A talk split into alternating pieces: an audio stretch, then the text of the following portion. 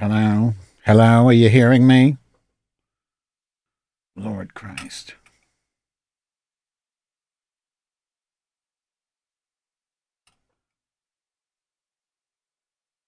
Hmm.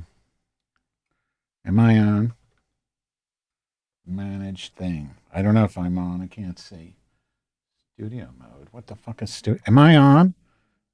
What's all that noise? Do I hear myself? Why do I hear myself? Hello? Oh, because I'm playing the the business. I don't want to do that. Can you? Why do I still hear myself? I don't want to record myself. Hold on, audience. I'm I'm new at this. I'm not. I'm not um, Shmuley Boteach. Do you know who Shmuley Boteach is? Do you see me? Audience in the chat room, do you see me or not? I know you hear me talking, but I'll figure that out. Let's see. Desktop audio, properties. I'm an old woman. I don't know about this shit. Oh, that's that's not video properties. I mean audio. Can you hear me? Yeah, good. You hear me. Very exciting. Yeah, just give me a sex count here. I mean, oh, I can't swear, right? Because it's YouTube's. Don't worry if I get cut off uh, by the YouTube police, and I invariably will. This will be streamed on insanefilms.com where I can have freedom. I hope you like my chest. I know I'm a boomer. I can't look at the. No, but I got to stop the noise. Where is it coming from? It said no echo, and now I have an echo. It's not time for it to start yet anyway. Don't I know you, but I hear myself talking. That's the problem. Okay, so um, okay, let's see. You turn off the mute? I swear I saw it before. I saw it before. You could turn off the monitoring, and now I can't turn off the monitoring because the button's gone. It's bullsh bullshaka. I can't say. I can't say bull s right. I can't say anything bad because it's 2024. You're only allowed to insurrect. You're not allowed to swear. Okay, let's see. Audio. You know what? I can just turn the volume down, I guess. How's that? How do you like that? And don't give me money because I'm demonetized ages ago on this fucking oh, oops, girdle, girdle, this channel, uh, because of the fucking everything, all the fat videos and the walls fall out. It all got me demonetized. So I'm just here for you, audience. I'm really here for the MAGA crowd. Is this thing on? I got to play my Twitter sheet. I got my iPad here, and I want to make sure that it's really recording and that you can all hear me. I don't know if my Telegram friends can hear me. Can you hear me, Telegram friends? I assume you don't need time. Yeah, that's right. I'm not going to look at. Yeah, I'm. I okay. Can you hear me though, us person? And uh, can you hear me? Okay. Is my is my sound good? My sound good? My wig okay? My ditties? My vagina? Well, it stinks you know, I wore this outfit and I didn't know it would smell this bad because the last time I wore it was probably two years ago and I, I just haven't washed it. Okay, I still want to test the stream. It's not quite time for me to be live, as the kids say. So I'm I'm so sweaty and horrible. I, I have an air conditioner above me and I can't turn it on because uh, it's noisy as hell. I'll let you hear it though, just so I can cool off for a minute. Can you hear that? Person in Telegram, how does my um, how does my um, uh, how can you hear the um, uh, air conditioner? Is it very disturbing? How does the is Telegram person? I have a monitored in there. Special people. Did you know that Jonas, uh, the True can't hear the AC at all? Are you sure? I don't believe you because it's going to drive me crazy in post. But thank you. That's nice of you to say. I don't know why I asked, but it's very, very hot in here. Let's see. Okay, I need to check my stream on the iPads, and then we'll be ready to go, ready to go as soon as I, you know, I got a New York Times subscription for this shit. Oh, I look pretty as fu- F. Oh, I look really good. Did you know look at me. I'm like on television. I'm on television. Sure? Look at me. I'm sexy and hot. My audio is good. I really think I'm in love with myself. I'm like those teach uh, YouTube. I'm going to turn off the thing. It'll be fine if I sweat. It'll be disgusting. I'm just like those people um, who t- do the TikTok dancing and show their vaginas and booties. I can say vagina and booty here, can't I? All right. Am I recording? Well, it says stop recording, so I would assume that means. Rec- Why are you talking? See, I'm reacting to myself over there on that screen, who is behind. It's it's like a time warp. Um, time warp, time warp, crooked letter. Okay, indictment. Where is that thing? Where's that indictment? I know you're here somewhere in your New York Times applets. I bookmarked it and everything. No, I didn't mean to. I didn't want to bookmark it. I want to see my bookmarks. I want to. I'm not going to say anything dirty though. I don't want to say dirty things because then I'll get banned from the YouTubes. But I'm still going to keep recording because where is the thing? Where for you? This is a terrible app, the New York Times. Where are my bookmarks? You made me bookmark things. Where are where are the things I bookmarked? Help! I don't know where the things I bookmarked are. Hey Siri, where are my bookmarks in this goddamn New York Times? Oh, I know it's cancel culture or something. All right, let's see here. Okay. I'm going to calm down. Where are my bookmarks? So I'll do the search. Book marks. Oh, um, no. That would be too obvious, wouldn't it, New York Times? I had a computer professor, and he used to say, Madge, if you ever don't know how a computer works, think of how it should work, and that's probably how it is. The problem is that was in 1985, before all these assholes took over. Oh, I can't say asshole, right? Can I say asshole? All right. And I hope uh, Taylor, my video, latest uh, uh, video graphic designer person, is getting lots of stills of me for my album art. Look, I like to make faces. He likes, ooh, look at that face and that face. How about that face? Ooh, ooh, eh, ooh, eh, ah, ooh, ah. Did you get enough faces for the goddamn album art? Ooh, eh, ooh, ah, ooh, eh, uh, mm. I hope my hair is uh, this time. Not mattable, but screenable, whatever you call it. I can't find the god. Oh, for you, right? That's where it would be. Okay. So where are the things I bookmarked? Uh, okay, I'm going to ask my Telegram because they know about. They know about. Uh, thank you.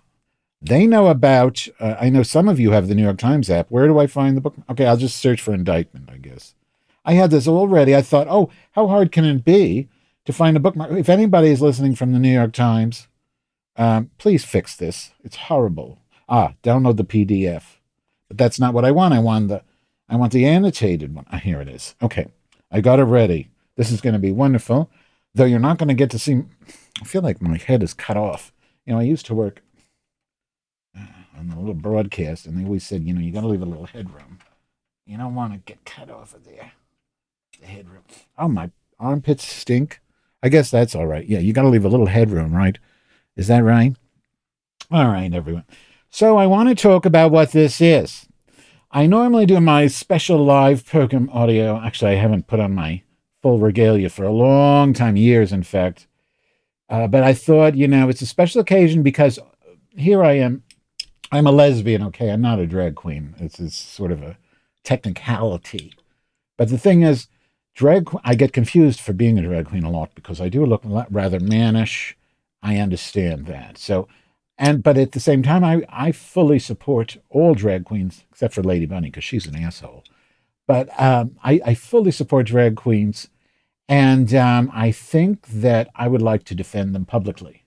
And the way that the MAGAs have been coming after the drag queens and saying, "Oh, you can't read stories to children," well, that's really the key word there is read. The problem is MAGAs don't like reading, and they certainly don't want to read things like this indictment, which I'm about to read to you. So the point is, audience, that this indictment is really important to read.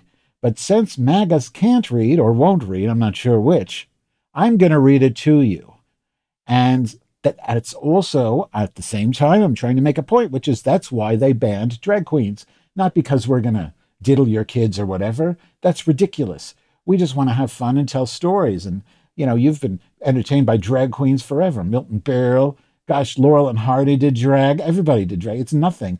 Uh, Robin Williams, I mean, the list goes on. And it's just a nice way to entertain. It's just cute. And when you put a, a nasty meaning on something, it shows that something's wrong in your head. Something's wrong with you. But I think in some ways it also comes down to the fact that you don't want to, you don't want to use the F word. You don't want to read, right? You don't want to read. So I'm going to read it to you because when you hear this, when you read this, think of this as an audiobook. You're, and I'm sure it's going to have to be more than one session because the thing's long, but you're going to realize that geez, this what Trump did was truly criminal. I mean, it really was. And he he runs around. I figured out this Hunter Biden thing. You know, the reason they bring up the Hunter Biden is because they wanted to they want to do the the fair and balanced thing and pretend, oh, this is just is just is just the same thing as Hunter Biden, right? Just retaliation, right? It's just they're going after us for political reasons because that's what Hunter Biden is, political. But no, this is real crime. So let's just get right into it, audience. All you have to do is listen because I'm your lesbian storyteller for the evening. Let me just see if everything's okay. What's wrong with my lipstick? Something wrong? All right, I just got to make sure everything's working. Uh, I will tell. Uh, let's see. Oh, thank you. You're a little late, but I got the the bookmark. Um, I'm to turn off my uh, my do not disturb, and the reason is because I'm t- asking just my my Telegram little group, my little posse. And by the way, we are taking uh, applications for new Telegram members, but we needed to either be a nice girl, female, or a man with a big penis. But we're not allowing no fucks. Oh shoot! I don't think I can say no fucks. Never mind. Okay, we just never mind. Skip that. Skip that, and don't erase me because I said that. I mean Norfolk, Virginia. Virginia. Right, where was I? So I turned off. So if somebody, if I have a problem, a glitch that's major that I need to know about, somebody in Telegram just tell me. But please don't bother me otherwise because I'm going to see that fucking bleep. Oh, oops, I swore again. I can't do this. Oh, it's getting hot. I might turn on the air anyway. Yeah, I'm going to turn on the air. Screw it. Uh, I know that you hear it though. Although maybe you don't, but I think you do. But certain people said I don't. I don't want to say names. All right. Okay. Let's see. In the United States District Court for the un- oh, in the United States. Now I'm getting all these notifications. It's distracting.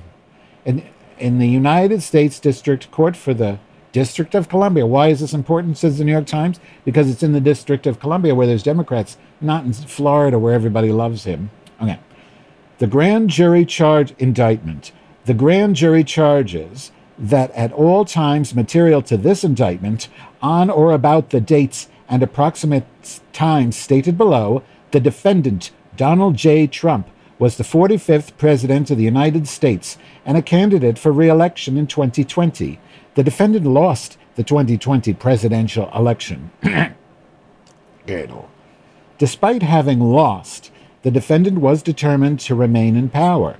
So, for more than two months following the election day on November 3rd, 2020, the defendant spread lies that there had been outcome determinative fraud in the election and that he had actually won.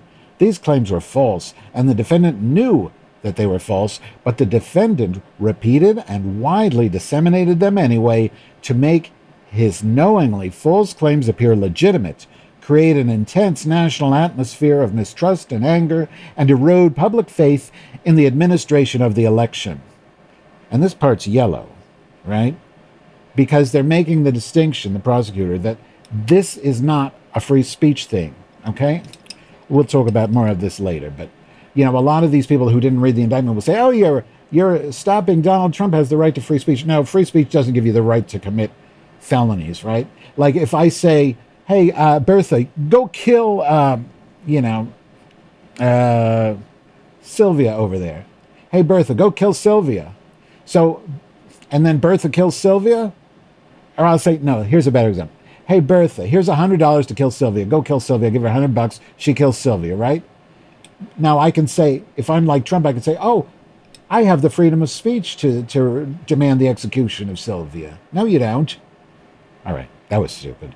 The defendant, I'm going to shut up and just read this because they, they argue things better than me. I'm just, I'm just an idiot. And why people listen to idiots like me, like Jimmy Dore, who's also an idiot who does what I do. Why would you listen to people like me? That's why I just talk about my vagina lately. But this is important. I'm to, I'm just reading somebody else's words. It's okay. Is this thing recording? All right. Wait, you can hear the air? It looks like you were doing something before the show. What do you mean, like eating pussy? Oh, oops, I didn't say eating. I meant a cat. I eat cats. Can I? Is that is like being a cat eater, a literal cat eater, worse than saying you perform cunnilingus? It's interesting in terms of censorship. It's a calming whoosh sound. Well, I don't want to hear any sound, so I'm going to turn it off again and burn up. I don't want any calming whooshes. The defendant had a right, like every American, to speak publicly about the election and even to claim falsely that there had been outcome determinative fraud during the election and that he had won. He was also entitled to formally formally challenge the results of the election through lawful and appropriate means, such as by seeking recounts or audits of the popular vote in states or filing lawsuits challenging ballots and procedures. Indeed, many cases, in many cases, the defendant did pursue these methods of contesting the election results. His efforts to change the outcome in any state through recounts, audits, or legal challenges were uniformly unsuccessful. 4. Shortly after election, I don't know if I've been reading the numbers, but I'm going to start. Shortly after Election Day, the defendant also pursued unlawful means of discounting legitimate votes and subverting the election results. In doing so, the defendant perpetrated three criminal conspiracies. These are real conspiracies, not, you know, JFK was murdered by, you know, three blind mice, okay? Or Fauci wants to kill you in, you know, Wuhan province or whatever. This is a real conspiracy. Uh, a conspiracy, A, lowercase a, a conspiracy to defraud the United States by using dishonesty, fraud, and deceit to impair, obstruct, and defeat the lawful federal con- government function by which the results of the presidential election are collected, counted, and certified by the federal government in violation of 18 U.S.C. weird symbol 371. I don't know what that weird symbol is. It looks like a, a piece of jewelry I'd wear. B. A conspiracy to abruptly, I'm sorry, a conspiracy to corruptly obstruct and impede the January 6th congressional proceeding at which the collected results of the presidential election are counted and certified in violation of 18 USC 1512K and blah, blah, thus and so. C. A conspiracy against the right to vote and to have one's vote counted in violation of thus and so. When I say thus and so, it doesn't literally say thus and so. It's a bunch of numbers and jewelry that I just don't want to go read through, even though it could have in this time. Am I recording? All right. All right. Each of these conspiracies, con, each of these conspiracies, which built on the widespread mistrust the defendant was creating through pervasive and destabilizing lies about election fraud targeted a bedrock function of the United States federal government, the nation's processing of collecting, counting, and certifying the results of the presidential election, i.e., it doesn't say i.e., it's in quotes, but I can't do the hand thing, the federal government function. Uh, five, I don't know where I got to five because they're not. Well, who cares? The elections contained in paragraphs one through four of this indictment are are realleged and fully incorporated here by reference. Six, from or on about from on or about November 14th, 2020 through on or about 20 January 20th, 2021, in the District of Columbia and elsewhere, the defendant, Donald J. Trump, did knowingly combine, conspire, confederate, and agree with co conspirators known and unknown to the grand jury to defraud the United States by using dishonesty, fraud, and deceit to impair, obstruct, and defeat the lawful federal government function by which the results of the presidential election are collected, counted, and certified by federal government. Purpose of the conspiracy the purpose of the conspiracy was to overturn the illegitimate, I'm sorry, oops, oops. The purpose of the conspiracy was to overturn the legitimate results of the 2020 presidential election by using knowingly false claims of election fraud to obstruct the federal government function by which those results are collected, counted, and certified. The defendant's co conspirators. The defendants enlisted co conspirators to assist him in his criminal efforts to overturn the legitimate results of the 2020 presidential election and retain power. Among these were co-conspirator co-conspirator one, which I will tell you on the side uh, because New York Times told me it's probably uh, Rudy Giuliani, an attorney who was willing to spread knowingly false claims and pursue strategies that the defendant's 2020 reelection campaign attorneys would not. Co-conspirator two, which is probably um, John Eastman, I believe. Yeah. Yeah, I think so. Right? Right? No, seven. Sorry. Eh, eh, eh. I don't know. Yeah, Eastman. Whatever. Okay, I'm not going to tell you who the other ones are. It's getting, it's, I'm losing my flow, my chi. Co conspirator two, an attorney who devised and attempted to implement a strategy to leverage the vice president's ceremonial role overseeing the certification proceeding to obstruct the certification of the presidential election. Co conspirator three, an attorney whose unfounded claims of election fraud the defendant privately acknowledged to others sounded crazy. Nonetheless, the defendant embraced and publicly amplified co conspirator three's disinformation. I believe that's Cindy Powell, Sidney Powell. Yeah, but uh, whatever. Right. right.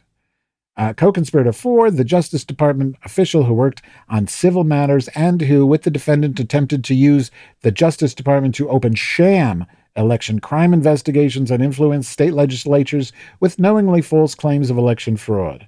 Co conspirator five, an attorney who assisted in devising and attempting to implement a plan to submit fraudulent sites, slates of presidential electors to obstruct the certification proceeding. Co conspirator six, a political consultant who helped implement a plan to submit fraudulent states of presidential electors to obstruct the certification proceeding. This is serious, people. It's serious. And I'm schwitzing. The federal government function. The federal government function, and I think this part's really interesting because honestly, I didn't know this. Eh, eh, eh, I, I, I, can admit when I don't know anything because I'm an idiot, which is why you shouldn't listen to me, except when I'm reading things from people who do know what they're talking about. Hi, I'm Madge Weinstein, and I'm a lesbian with food allergies. I'm not going to say what I was going to say because I don't want to get banned. I would say something about analingus, but I'm not going to because this is Drag Queen Story Hour, but it's not for kids. It's for adults. It's for MAGA. MAGA, I hope you're listening. Are you hope are you enjoying this? Do you need do you need a blankie? Do you need a drinky? Uh, maybe a uh, do you need a, a a juice box or something to get cozy while you listen while you snuggle up to me, Auntie Madge? And listen to the MAGA story about how your your idiot leader uh, is a criminal and tried to overthrow the government? You want to hear about that? Or would you rather live in your Fox News delusions? All right. You don't have to read. I'm reading it for you. I'll shut up now. The federal government, I mean, I'm not going to shut up. I'm going to keep reading. The federal government function by which the results of the election for president of the United States are collect. Do I spit on me? I collect. I'll start over. Let me just see. The federal government function by which the results of the election for President of the United States are collected, counted, and certified was established through the Constitution and Electoral Count Act, a federal law en- enacted in 1887. The Constitution provided that individuals, called electors, select the president, and that each state determine for itself how to appoint the electors appoint a portion to it. Through state laws, each of the 50 states and the District of Columbia chose to select their electors based on the popular vote in their state. After Election Day, the ECA required each state to formally determine or ascertain the electors who would present represent the state's voters by casting electoral votes on behalf of the candidate who had won the popular vote and required the executive of each state to certify to the federal government the identities of these electors. Then, on a date set by the ECA, each state's ascertained electors were required to meet and collect the results of the presidential election. That is, to cast electoral votes based on their state's popular votes and to send their electoral votes along with the state's executive certification that they were the state's legitimate electors to the United States Congress to be counted and certified in an official proceeding. Finally, the con- Constitution and ECA required that on the 6th of January, following Election Day, the Congress meet in a joint session for a certification proceeding presided over by the Vice President of the Senate, Vice President as President of the Senate, to count their electoral votes, resolve any objections, and announce the result, thus certifying the winner of the presidential election as President elect. This federal government function, from the point of ascertainment to the certification, is foundational to the United States democratic, democratic process and until 2021 had operated in a peaceful and orderly manner for more than 130 years. Manner and means. God, I'm, I'm going to turn it on again. It's just killing me. Uh, I'd rather have noise than, than these itches. I'm itching. My back is itching, right? Ah. All right. The defendant's conspiracy to impair, obstruct, and defeat the federal government function through dishonesty, fraud, and deceit included the following manner and means. The defendant and co conspirators used knowingly false claims of election fraud to get, to get state legislators and election officials to subvert the legitimate election results and change electoral votes for the, the defendant's opponent, Joseph R. Biden Jr., to electoral votes for the defendant That is, on the pretext of baseless fraud claims, the defendant pushed officials in certain states to ignore the popular vote, disenfranchise millions of voters, dismiss elect- illegitimate electors. I'm sorry, dismiss legitimate electors, and ultimately cause the ascertainment of and voting by illegitimate electors in favor of the defendant. The defendant and co conspirators organized fraudulent slates of electors in seven targeted states Arizona, Georgia, Michigan, Nevada, New Mexico, Pennsylvania, and Wisconsin, attempting to mimic the procedures that the, that the legitimate electors were supposed to follow under the Constitution and other federal and state laws. This included causing the fraudulent electors to meet the day appointed by federal law on which legitimate electors were to gather and cast their votes, cast fraudulent votes for the defendant, and sign certificates falsely representing that they were legitimate electors. Some fraudulent electors were tricked into participating based on the understanding that their votes would have been used only if the defendant succeeded in outcome determinative lawsuits within their state, which the defendant never did. The defendant and co conspirators then caused these fraudulent electors to transmit their false certificates to the vice president and other government officials to be counted at the certification proceeding on January 6th. Am I recording? Yes. I hope you like this two tone wig, audience. I know it's time for a snuggle and a cuddle, right? Well, you're not going to get it because this is MAGA reading time and this is serious. All right. Uh, let's see. The defendants and co conspirators attempted to use the power and authority of the Justice Department to conduct sham election crime investigations and to send a letter of the, to the targeted states that falsely claimed that the Justice Department had in, in identified significant concerns that may have impacted the election outcome that sought to advance the defendant's fraudulent elector plan by using the Justice Department's authority to falsely present the fraudulent electors as valid alternative to the legitimate electors and urged on behalf of the, the Justice Department the targeted states' legislators to convene to create the opportunity to choose the fraudulent electors over the legitimate electors.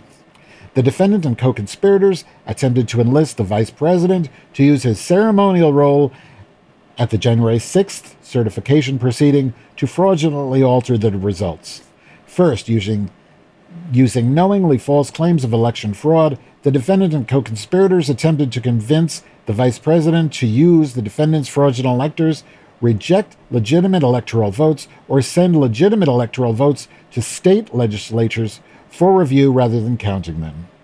When that failed on the morning of January 6th, the defendant and co conspirators repeatedly repeated knowingly false claims of election fraud to gathered supporters, falsely told them that v- the vice president had the authority to and might alter the election results, and directed them to the Capitol to obstruct the certification proceeding and exert pressure on the vice president to take the fraudulent actions he had previously refused. After it had become, after it became public on the afternoon of January 6th that the vice president would not fraudulently alter the election results, a large and angry crowd, including many individuals whom the defendant had deceived into believing the vice president could and might change the election results, violently attacked the Capitol and halted the proceeding. As violence ensued, the defendant and co conspirators exploited the disruption by redoubling efforts to levy false claims of election fraud and convince members of Congress to further delay the certification based on those claims. The next section is called The Defendant's Knowledge of the Falsity of His Election Fraud Claims. I think what I'm going to do is um, I feel like I haven't been reading like childlike enough, and I know that, you know, like children, MAGAs need to be entertained in their reading. So I'm going to try and read like Mrs. Pilcher, who was our librarian when I was a little gal she used to read us little stories, you know, about about things, you know, forests and fairy tales, that sort of thing. She would always talk very slowly and nicely. I'm going to try to be a little more storytelling like, because after all, this is lesbian drag queen storytelling from MAGAs, uh, Indictment Edition. All right, and where was I? Oh, I think I lost my place. No, I didn't. My foot's falling asleep. Did you see that? I my ring light went a little yutsy. All right, and him, him, him, him, and a hem and a ding. All right, the defendant, his co-conspirators. Oh wait, I forgot to do it. The defendant, I can't do it. It's going to take three more hours.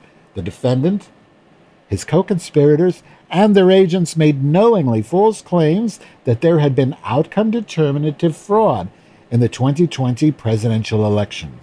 These prolific lies about election fraud included dozens of specific claims that there had been substantial fraud in certain states, such as the large numbers of dead, non resident, non citizen, or otherwise ineligible voters had cast ballots or that voting machines had changed votes for the defendant to votes for Biden. These claims were false, and the defendant knew that they were false. In fact, the defendant was notified repeatedly that his claims were untrue, often by people by the people on whom he relied on for candid advice on important matters, and who were best positioned to know the facts, and he deliberately disregarded the truth. For instance, and there's a lot of them, a lot of for instances, girls. Oh, girdle. Yeah. Uh-huh. Oh, somebody wants me to be the Chief Justice. Well, I accept. Uh-huh. Order in the courts. Order in the courts. Lesbians and germs. Ah, let's see. Where was I? Oh, it feels so good in my vag- my. Can I say vagina? Feels so much cooler with this air on. I'm sorry about the calming breeze and its associated noise, audience. The defendant's vice president, here's the for instance list. Okay. The defendant's vice president, who personally stood to gain by remaining in office as part of the defendant's ticket, and whom the defendant asked to study fraud allegations, told the defendant that he had seen no evidence of outcome determinative fraud the senior leaders of the Justice Department, appointed by the defendant and responsible for investigating credible allegations of election crimes, told the defendant on multiple occasions that various allegations of fraud were unsupported. The Director of National Intelligence, the defendant's principal advisor on intelligence matters related to national security, disabused the defendant on the notion that the intelligence intelligence community's findings regarding foreign interference would change the outcome of the election. The Department of Homeland Security's Cybersecurity and Infrastructure Security Agent, CISA, whose existence the defendant signed into law to protect the nation's cybersecurity infrastructure from attack, joined an official multi agency statement that there was no evidence any voting system had been compromised and that declared the 2020 election the most secure in history. Days later, after the CISA director, whom the defendant had appointed, announced publicly that the election security experts were in agreement that claims of computer based election fraud were unsubstantiated, the defendant fired him. Senior White House attorneys, selected by the defendant to provide him candid advice, informed the defendant that there were that that there was no evidence of outcome determinative fraud, election fraud, and told him that his presidency would end on Inauguration Day 2021. Oh, there's more for instances. Jesus. Three more for instances. Senior staffers on the defendant's 2020 reelection campaign, whose sole mission was the defendant's reelection, told the defendant on November 7, 2020, that he had only a 5 to 10% chance of prevailing in the election, and that success was contingent on the defendant winning ongoing vote counts or litigation in Arizona, Georgia, and Wisconsin. Within, within a week of that assessment, the defendant lost Arizona, meaning he had lost the election. State legislators and officials, many of whom were the defendant's political allies, had voted for him and wanted him to be reelected, repeatedly informed the defendant that his claims of fraud in their states were unsubstantiated or false, and resisted his pressure to act based on them. State and federal courts, the neutral arbiters responsible for ensuring the fair and even handed administration of election laws, rejected every outcome determinative post election lawsuit filed by the defendant, his co conspirators, and allies, providing the defendant real time notice that his allegations were meritless. The defendant widely disseminated the, his false claims of election fraud for months, despite the fact that he knew, and in many cases had been informed directly that they were not true. The defendant's knowingly false statements were integral to his criminal plans to defeat the federal government function, obstruct the certification, and interfere with others' right to vote and have their votes counted. He made these knowingly false claims throughout the post election time period, including those below that he made immediately before the Capitol, the attack on the Capitol on January 6th. The defendant insinuated that more than 10,000 dead voters had voted in Georgia. Just four days earlier, Georgia's Secretary of State had explained to the defendant that this was false. The defendant asserted that there had been 205,000 more votes than voters in Pennsylvania. The defendant's acting attorney general and acting deputy attorney general had explained to him that this was false. The defendant said that there had been a suspicious vote dump in Detroit, Michigan. The defendant's attorney general had explained to the defendant that this was false and that the defendant's allies in Michigan state legislature, the Speaker of the House of Representatives and Majority Leader of the Senate, had publicly announced that there was no evidence of substantial fraud in the state. The defendant claimed that there had been tens of thousands of double votes and other fraud in Nevada, the Nevada Secretary of State had rebutted previously rebutted the defendant's fraud claims by publicly posting a facts versus myths document explaining that Nevada judges had reviewed and rejected them, and that the Nevada Supreme Court had rendered a decision denying such claims. The defendant said that more than 30,000 non citizens had voted in Arizona. The defendant's own campaign manager had explained to him that such claims were false and the Speaker of the Arizona House of Representatives, who had supported the defendant in the election, had issued a public statement that there was no evidence of substantial fraud in Arizona. The defendant asserted that voting machines in the various contested states had switched votes from defendant to Biden. The defendant's attorney general, acting attorney general, and acting deputy attorney general all had explained to him that this was false and that numerous recounts and audits had confirmed the accuracy of the voting machines. Okay, next section the criminal agreement and acts to effect the obje- object of, of the conspiracy. The defendant's use of deceit to get state officials to subvert the legitimate election results and change electoral votes. I wish I brought more lipstick. I feel like it's fading. Uh-huh. Let's see. Um, shortly after Election Day, uh, girdle. Wait, I need a break. Yum yum yum yum yum. Uh, oh my God, it's only six thirty-four. This is this goes a lot slower than when I do my normal grum where I just talk about nothing. This is this is a lot of work here.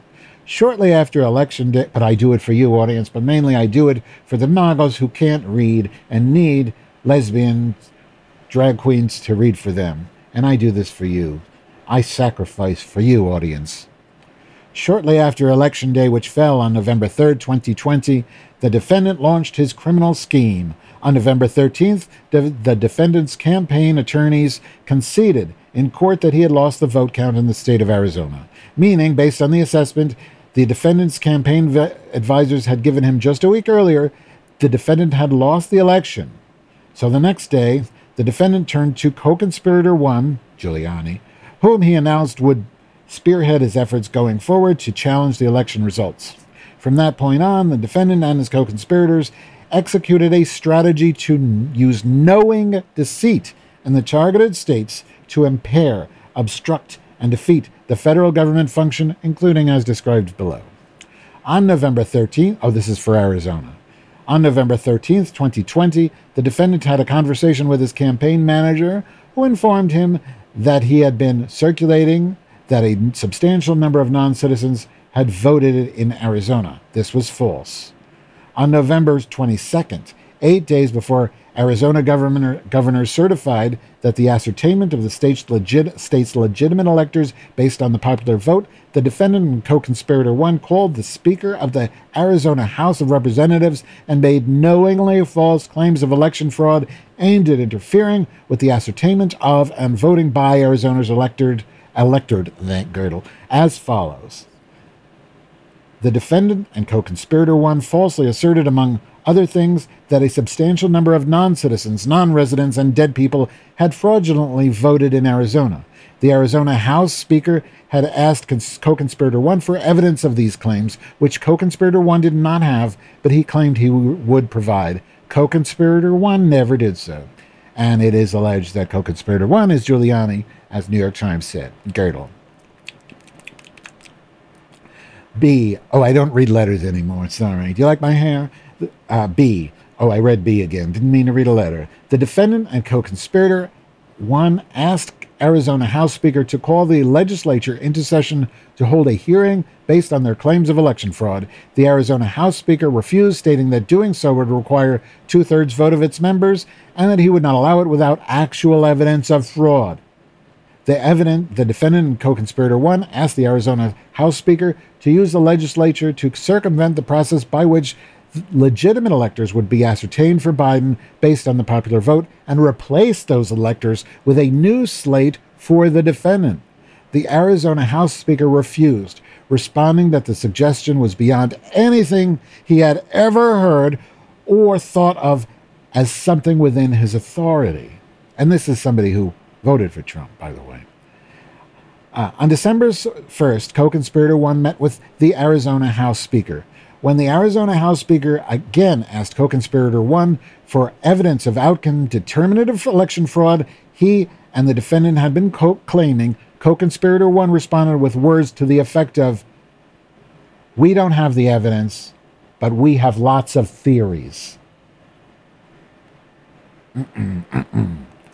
On December 4th, the Arizona House Speaker issued a public statement that said, in part, No election is perfect, and if there were evidence of illegal votes or an improper count, then Arizona law provides a process to contest the election, a lawsuit under state law.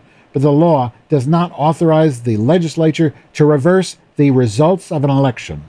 As a conservative Republican, I don't like the results of the presidential election. I voted for President Trump and worked hard to re elect him.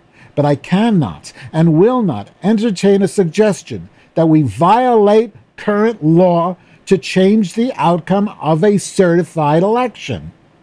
I and my fellow legislators swore an oath to support the U.S. Constitution and the Constitution and laws of the state of Arizona. It would violate that oath, the basic principles of Republican government, and the rule of law if we attempted to nullify the people's vote based on unsupported theories of fraud. Under the laws we wrote and voted upon, Arizona's, Arizona voters cho- choose who wins, and our system requires that their choice be respected.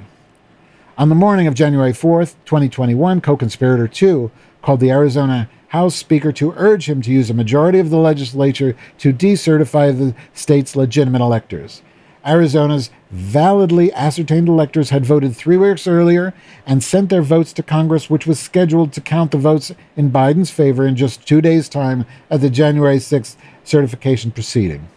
When the Arizona House Speaker explained that the state investigations had un- uncovered no evidence of substantial fraud in the state, co conspirator 2 conceded that he didn't know enough about facts on the ground in Arizona, but nonetheless told Arizona House Speaker to decertify and let the courts sort it out. The Arizona House Speaker refused, stating that he would not play with the oath he had taken to uphold the United States Constitution and Arizona law. On January 6th, the defendant publicly repeated the knowingly false claim that 36,000 non citizens had voted in Arizona on November 20th on the defendant's behalf. Oh, by the way, this is Georgia.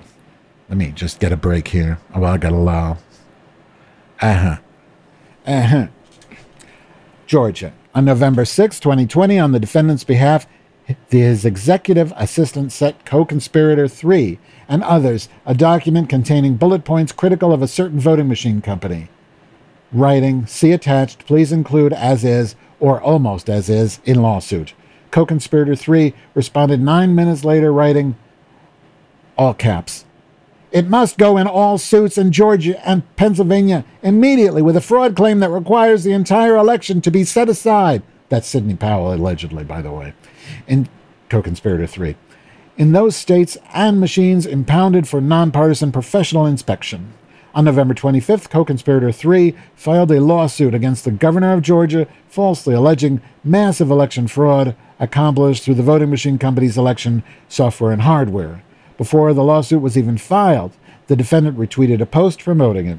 The defendant did this despite the fact that when he had discussed co conspirator 3's far fetched public claims regarding the voting machine company in private with his advisors, the defendant had conceded that they were unsupported and that co conspirator 3 sounded, quote, crazy. Co conspirator 3's Georgia lawsuit was dismissed on December 7th.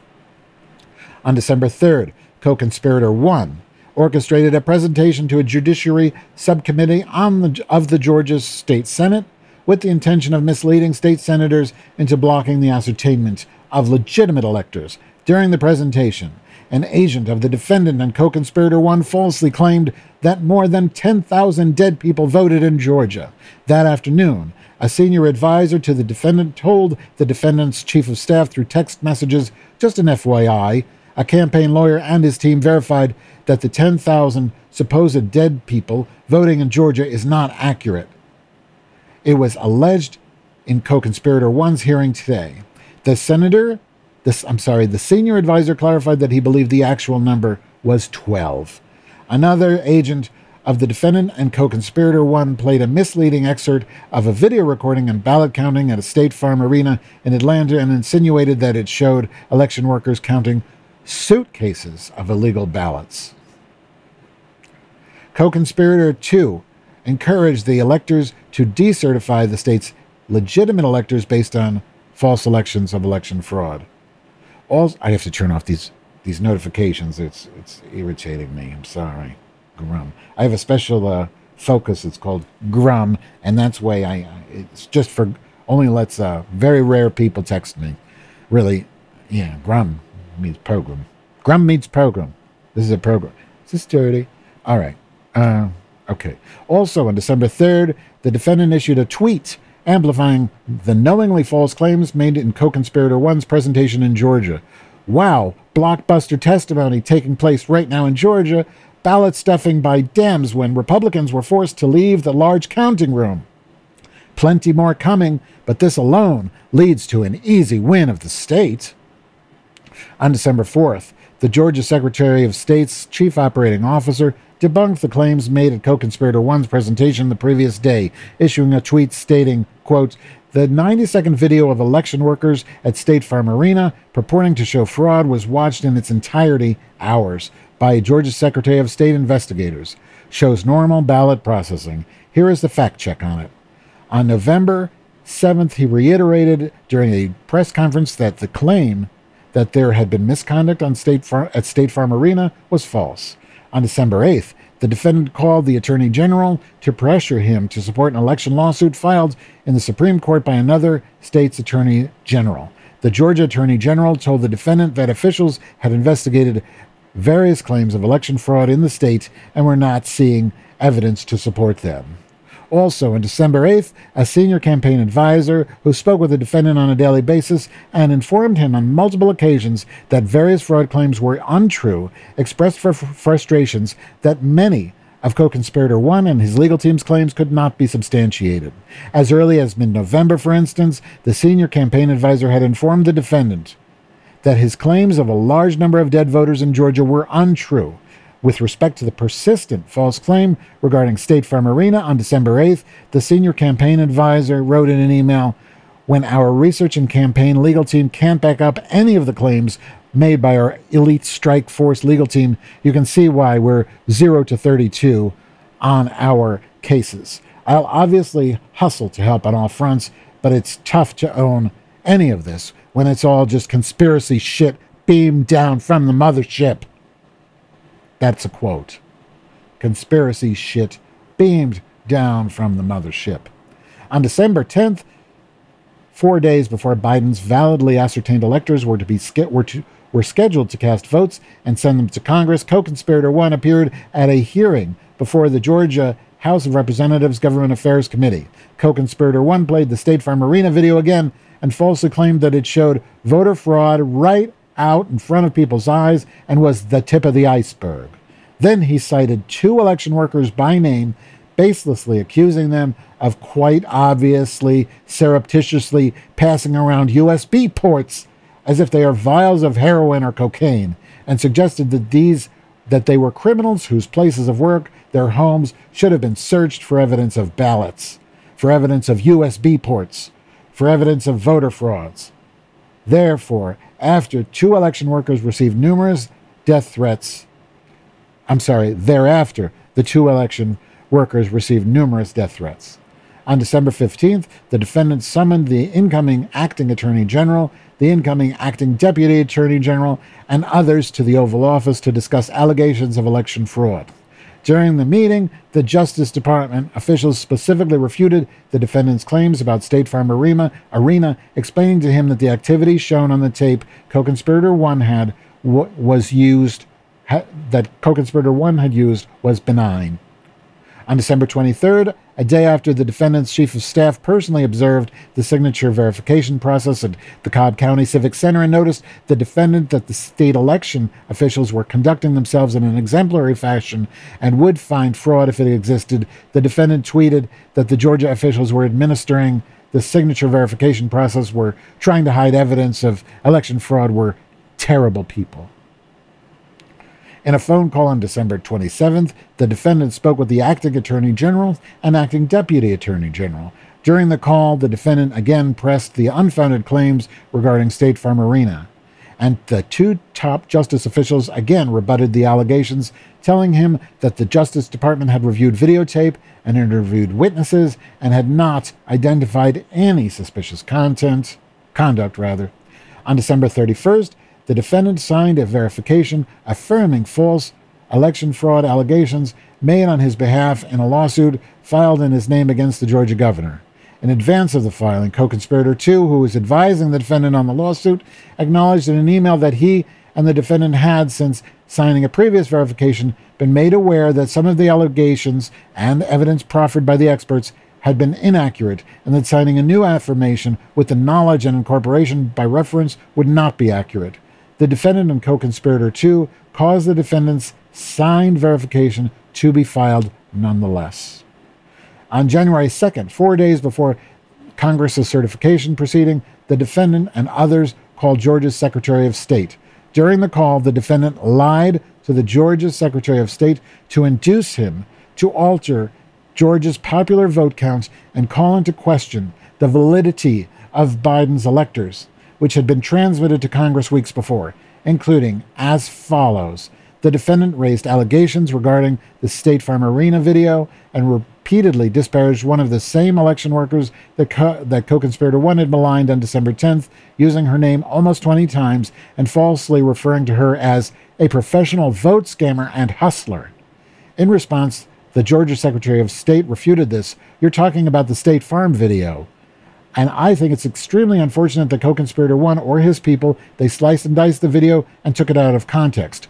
When the Georgia Secretary of State then offered a link to a video that would disprove co-conspirator one's claims, the defendant responded, quote, I don't care about a link.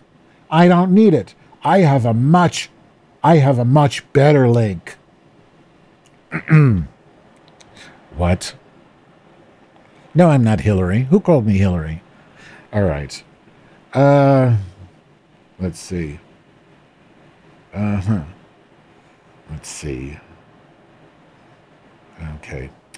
The defendant asked about rumors that paper ballots cast in the election were being destroyed, and the Georgia Secretary of State's counsel explained to him that the claim had been investigated and was not true. The defendant claimed that 5,000 dead people voted in Georgia, causing the Georgia Secretary of State to respond, Well, Mr. President, the challenge that you have is the data you have is wrong. The actual number were two. Two. Two people that were dead that voted. And so your information was wrong. That was two. The defendant claimed that thousands of out of state voters had cast ballots in Georgia election which the Georgia Secretary of State's counsel refuted, explaining, We've been going through each of those as well, and the numbers that we got that defendant's counsel was just saying they're not accurate. Everyone we've been through are people that lived in Georgia, moved to a different state, but then moved back to Georgia legitimately. They've moved back years ago. this was not like something just before the election. In response to multiple other of the defendant's allegations, the Georgia Secretary of State's counsel told the defendant that the Georgia Bureau of Investigation was ex- examining all such claims and finding no merit to them. The defendant said that he needed to, quote, find 11,870 votes, 780 votes, and insinuated that the Georgia Secretary of State and his counsel would be subject to criminal prosecution if they failed to find election fraud and demanded, as he demanded, stating, quote, and you are going to find that they are, which is totally illegal. It's it's it's more illegal for you than it is for them because you know what they did and you're not reporting it. That's a criminal, you know. That's a criminal offense. And you know, you can't let that happen. That's a big risk to you and the Georgia Secretary of State's counsel, your lawyer. The next day, on January 3rd, the defendant falsely claimed that the Georgia Secretary of State had not addressed the defendant's allegations, publicly stating that the Georgia Secretary of State was unwilling or unable to answer questions such as the ballots under the table, scam, ballot destruction, out of state voters, dead voters, and more. He has no clue. On January 6th, the defendant publicly repeated the knowingly false insinuation that more than 10,300 dead people had voted in Georgia. On November 2nd, I'm sorry, November 5th, 2020, the def- this is Michigan, by the way. Michigan? Yeah, yeah. Michigan. The defendant claims, I'm sorry. Oh, Girdle, I need a break. Woo, woo. What time is it? Oh, okay. Oh, woo, woo. People like my hair. People are talking about my hair. Everybody knows I have the best hair. Okay, on November 5th, 2020, it's not like Hillary. Hillary doesn't have two tone. She never had two tone. On November 5th, this is Michigan. On November 5, 2020, the defendant claimed that there had been a suspicious dump of votes, purportedly illegitimate ballots, stating, In Detroit, there were hours of unexplained delay in delivering many of the votes for counting. The final batch did not arrive until 4 in the morning, and even though the polls closed at 8 o'clock, so they brought it in, and the batches came in, and nobody knew where they came from. Uh, on November 20th, three days before, Michigan governors signed a certificate of ascertainment notifying the federal government that, based on popular vote, Biden's electors were to represent Michigan voters. The defendant held a meeting at the Oval Office with the Speaker of the Michigan House of Representatives and the Majority Leader of the Michigan Senate. In the meeting, the defendant raised his false claim, among others, of an illegitimate vote dump in Detroit. In response, the Michigan State Majority Leader told the defendant that he had lost Michigan not because of fraud, but because the defendant had underperformed with certain voter populations in the state. Upon leaving their meeting, the Michigan House Speaker and Michigan State Majority Leader issued a statement reiterating this. The Senate and House Oversight Committees are actively engaged in a thorough review of Michigan's elections elections process, and we have faith in the committee process to provide greater transparency and accountability to our citizens. We have not yet been made aware of any information which would change the outcome of the election in Michigan, and as legislative leaders, we will follow the law and follow the normal process regarding Michigan's electors, just as we have said throughout this election. On December 1st, the defendant raised his Michigan vote dump claim with the Attorney General, who responded that what had occurred in Michigan had been the normal vote counting process and that there was no indication of fraud in Detroit.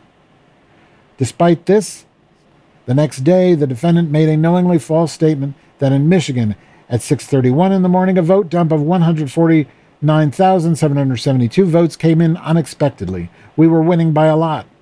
That batch was received in horror. Nobody knows anything about it. It's corrupt. Detroit is corrupt. I have a lot of friends in Detroit. They know it, but Detroit is totally corrupt. In December, on December 4th, co-conspirator one sent a text message to the Michigan. Maybe the reason Detroit is corrupt is because he has a lot of friends there. I'm just saying. All right. As a, on December 4th, co-conspirator one sent a text message to the Michigan House Speaker reiterating his unsupported claim of election fraud and attempting to get the Michigan House Speaker to assist in reversing the ascertainment of the legitimate Biden electors, stating, "Looks like any looks like Georgia may well hold some factual hearings and change the certifications under Article 2, Section blah blah blah of the Constitution, As co conspirator 2 explained, they don't just have the right to do this, but the obligation. Help me get this done in Michigan. Similarly, on December 7th, despite having established no fraud in Michigan, co conspirator 1 sent a text intended for the Michigan Senate Majority Leader so I need you to pass a joint resolution from the Michigan legislature that says this election is in dispute. There's an ongoing investigation by the legislature, and the electors sent by Governor Whitmer are not the official electors of the state of Michigan and do not fall within the safe harbors deadline of December 8th under Michigan law. On December 14th, the date that electors in states across the country were required and submit their votes to Congress, the Michigan House Speaker and Michigan Senate Majority Leader announced that, contrary to the defendants' requests, they would not decertify the legitimate election results or electors in Michigan. The Michigan Senate Majority Leader public, public statement included We have not received evidence of fraud on a scale that would change the outcome of the election in Michigan. The Michigan House Speaker's public statement read in part We've diligently examined these reports of fraud to the best of our ability. I fought hard for President Trump. Nobody wanted him to win more than me. I think he's done an incredible job, but I love our republic too. I can't fathom risking our norms, traditions, institutions to pass a resolution retroactively changing the electors for Trump simply because some think there may have been enough widespread fraud to give him the win. That's unprecedented for a good reason. And that's why there is not enough support in the House to cast a new slate of electors. I fear we'd lose our country forever. This truly would bring mutually assured destruction for every future election in regards to the Electoral College, and I can't stand for that. I won't. On January 6th, the defendant publicly repeated his knowingly false claim regarding an illicit dump of more than 100,000 ballots in Detroit. Pennsylvania, on November 11, 2020, the defendant publicly maligned a Philadelphia city commissioner for stating on the news that there was no evidence of widespread fraud in Philadelphia. As a result, the Philadelphia city commissioner and his family received death threats. On November 25th, after Pennsylvania governors after the Pennsylvania governor signed a certificate of ascertainment and thus certified to the federal government that the Biden's electors were the illegitimate electors for the state, co conspirator one orchestrated an event at a hotel in Gettysburg attended by state legislators.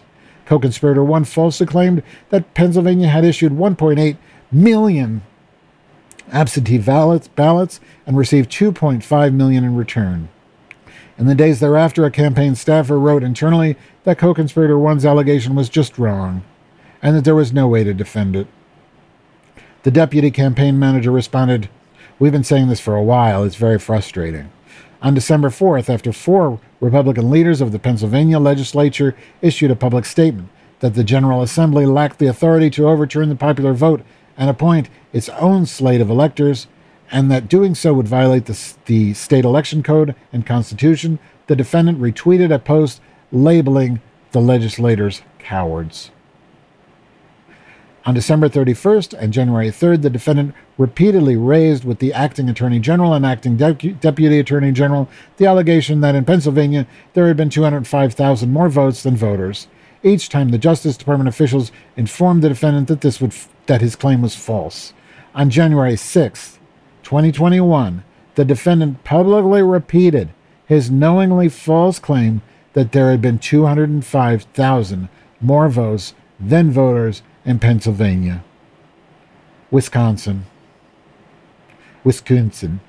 On November 29, 2020, a recount in Wisconsin that the defendant's campaign had pe- petitioned and paid for did not change the def- election results, and that in fact, I can't, I got to read that sentence again, I'm sorry. On November 29th, a recount in Wisconsin that the defendant's campaign had petitioned and paid for did not change the election results, and in fact, increased the defendant's margin of defeat. On December 14th, the Wisconsin Supreme Court rejected an election challenge by the campaign. One ju- justice wrote, "Nothing in this case in this case casts any legitimate doubt that the people of Wisconsin lawfully chose President Biden, I'm sorry, Vice President Biden and Senator Harris to be the next leaders of our great country." On December 21st, as a result of the state's Supreme Court decision, the Wisconsin the governor, I can't say Wisconsin, Wisconsin, Wisconsin, I'm going to say Wisconsin properly. The Wisconsin governor who had signed a certificate, I don't know why I can't say that state.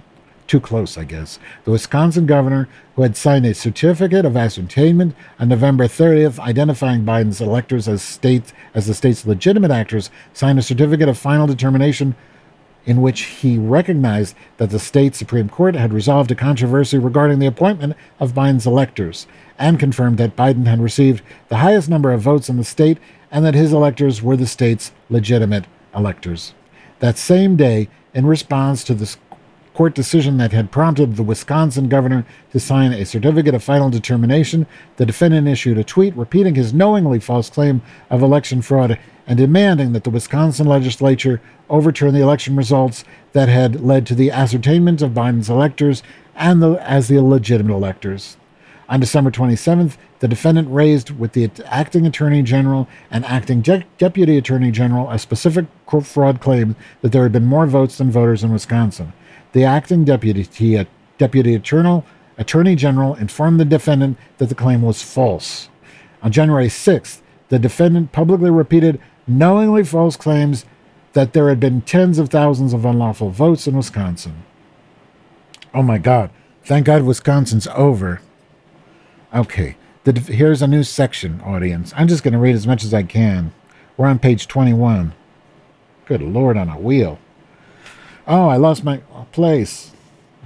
Good thing I just said the page number out loud, audience. Does anybody want to smell my BO? Too bad you can't, but I can. Oisht.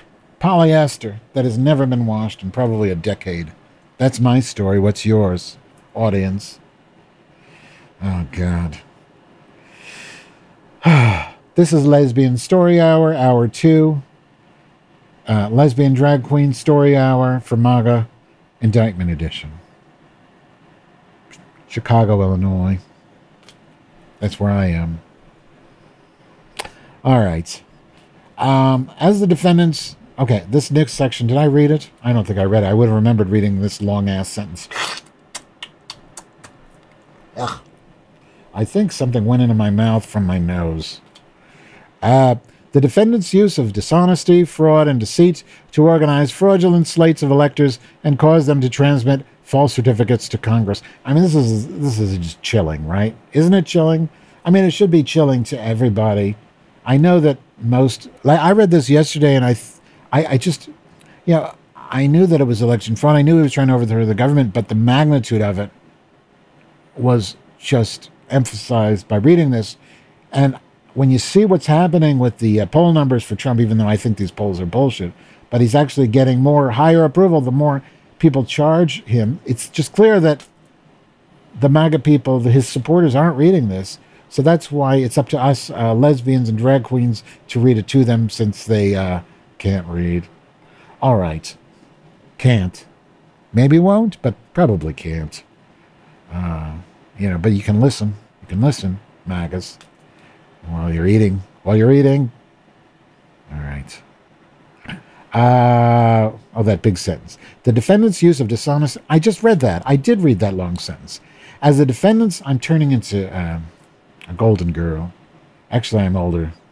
As the defendant's attempts to obstruct the federal vote through the deceit of state officials met with repeated failure, beginning in early December 2020, he and his co conspirators developed a new plan to marshal individuals who would have served as the defendant's electors had he won the popular vote in seven targeted states Arizona, Georgia, Michigan, Nevada, New Mexico, Pennsylvania, and Wisconsin. And I did it again, and caused those individuals to make and send to the vice president and Congress false certifications that they were legitimate electors. Under the plan, the submission of these fraudulent slates would create a fake controversy at the certification proceeding and position the vice president presiding on January 6th as the president of the Senate to supplant legitimate electors with the defendant's fake electors and certify the defendant as president. The plan capitalized on ideas presented in memoranda drafted by co conspirator 5, an attorney who was assisting the defendant's campaign with legal efforts related to a recount in Wisconsin. The memoranda evolved over time from a legal strategy to preserve the defendant's rights to corrupt a plan to a corrupt plan to subvert the federal government's function by stopping Biden's electors' votes from being counted and certified as follows. The November 18th memoranda, Wisconsin, mem- oh, not that country again, state again. The November 18th memorandum, Wisconsin memo advocated that because of the ongoing recount in Wisconsin, the defendants' electors there should meet and cast votes on December 14th, the date the ECA required to appoint electors to vote to preserve the alternative alternative of the defendants' Wisconsin elector slate in the event the defendant ultimately prevailed in the state. The December 6th memorandum Fraudulent Elector memo marked a sharp departure from co conspirator 5's Wisconsin memo, advocating that the alternate electors originally conceived of to preserve rights in Wisconsin instead be used in a number of states as fraudulently as fraudulent electors to prevent Biden from receiving the 270 electoral votes necessary to secure the presidency on January 6th. The fraudulent elector memo suggested that the defendants' electors in six purportedly contested states Arizona, Georgia, Michigan, Nevada, Pennsylvania, and Wisconsin should meet and mimic as best as possible the actions of the legitimate Biden electors, and then on January 6th, the fake, the fake, the vice president should open and count the fraudulent votes, setting up a fake controversy that would derail the proper certification of Biden as president elect. The December 9th memorandum fraudulent, fraudulent electors' instructions consisted of co conspirator 5's instructions on how fraudulent electors could mimic legitimate electors in Arizona, Georgia, Michigan, Nevada, Pennsylvania, and Wisconsin. Co conspirator 5 noted that in some states it would be virtually impossible for the fraudulent electors to, su- to successfully take the same steps as the legitimate electors because state law required formal participation in the process by state officials or access to official resources. I've got so much spit on this iPad you can't even imagine. If you stick to the end, if that happens, I might um, show you uh, what that spit looks like on my iPad. The plan, hey, the plan began in early December, and ultimately the conspirators and the defendant, the defendant's campaign took the Wisconsin memo and expanded it to any state the defendant claimed was contested even in New Mexico, which the defendant had lost by more than 10% of the popular vote. This expansion was forecast by emails the defend, defendant's chief of staff sent on December 6th, forwarding the Wisconsin memo to campaign staff in writing, We just need to have someone coordinating the electors for the states. On December 6th, the defendant and co conspirator 2 called the chairwoman of the Republican National Committee to ensure that the plan was in motion. During the call, co conspirator 2 called the chair, told the chairwoman that it was important for the RNC to help the defendant's campaign to gather electors in the targeted states and falsely represented to her that such electors' votes would be used only if ongoing litigation in one of the states challenged changed the results in the defendant's favor. After the RNC chairwoman consulted the campaign and heard that the work on gathering electors was underway, she called and reported this information to the defendant, who responded approvingly.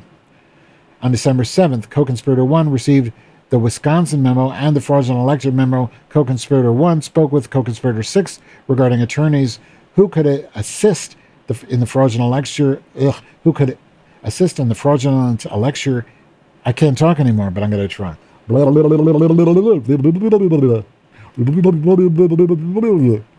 Co conspirator 1 spoke with co conspirator 6 regarding attorneys who could assist in the fraudulent elector effort in the targeted states, and he received from co conspirator 6 an email identifying attorneys in Arizona, Georgia, Michigan, Nevada, New Mexico, Pennsylvania, and Wisconsin. The next day, on December 8th, co conspirator 5 called the Arizona attorney on co conspirator 6's list.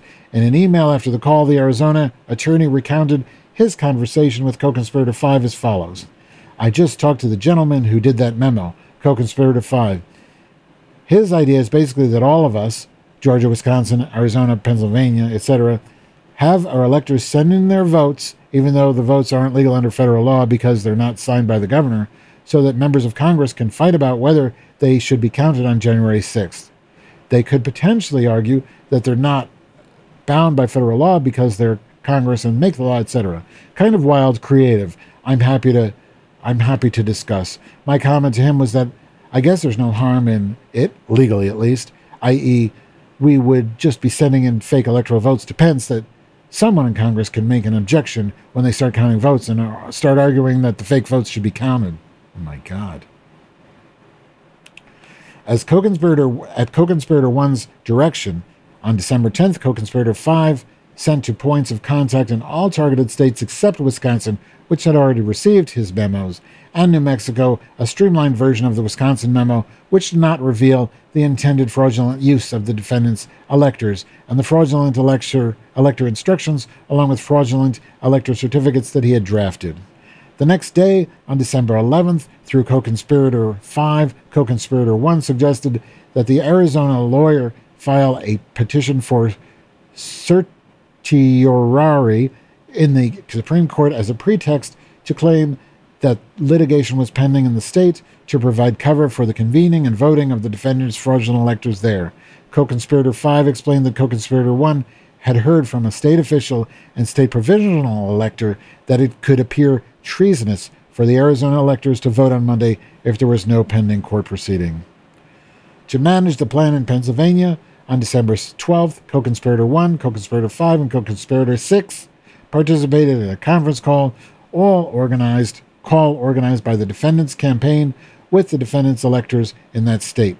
When the defendant's electors expressed concern about signing certificates representing themselves as legitimate electors, co conspirator 1 falsely assured them that their certificates would only be used if the defendant succeeded in litigation.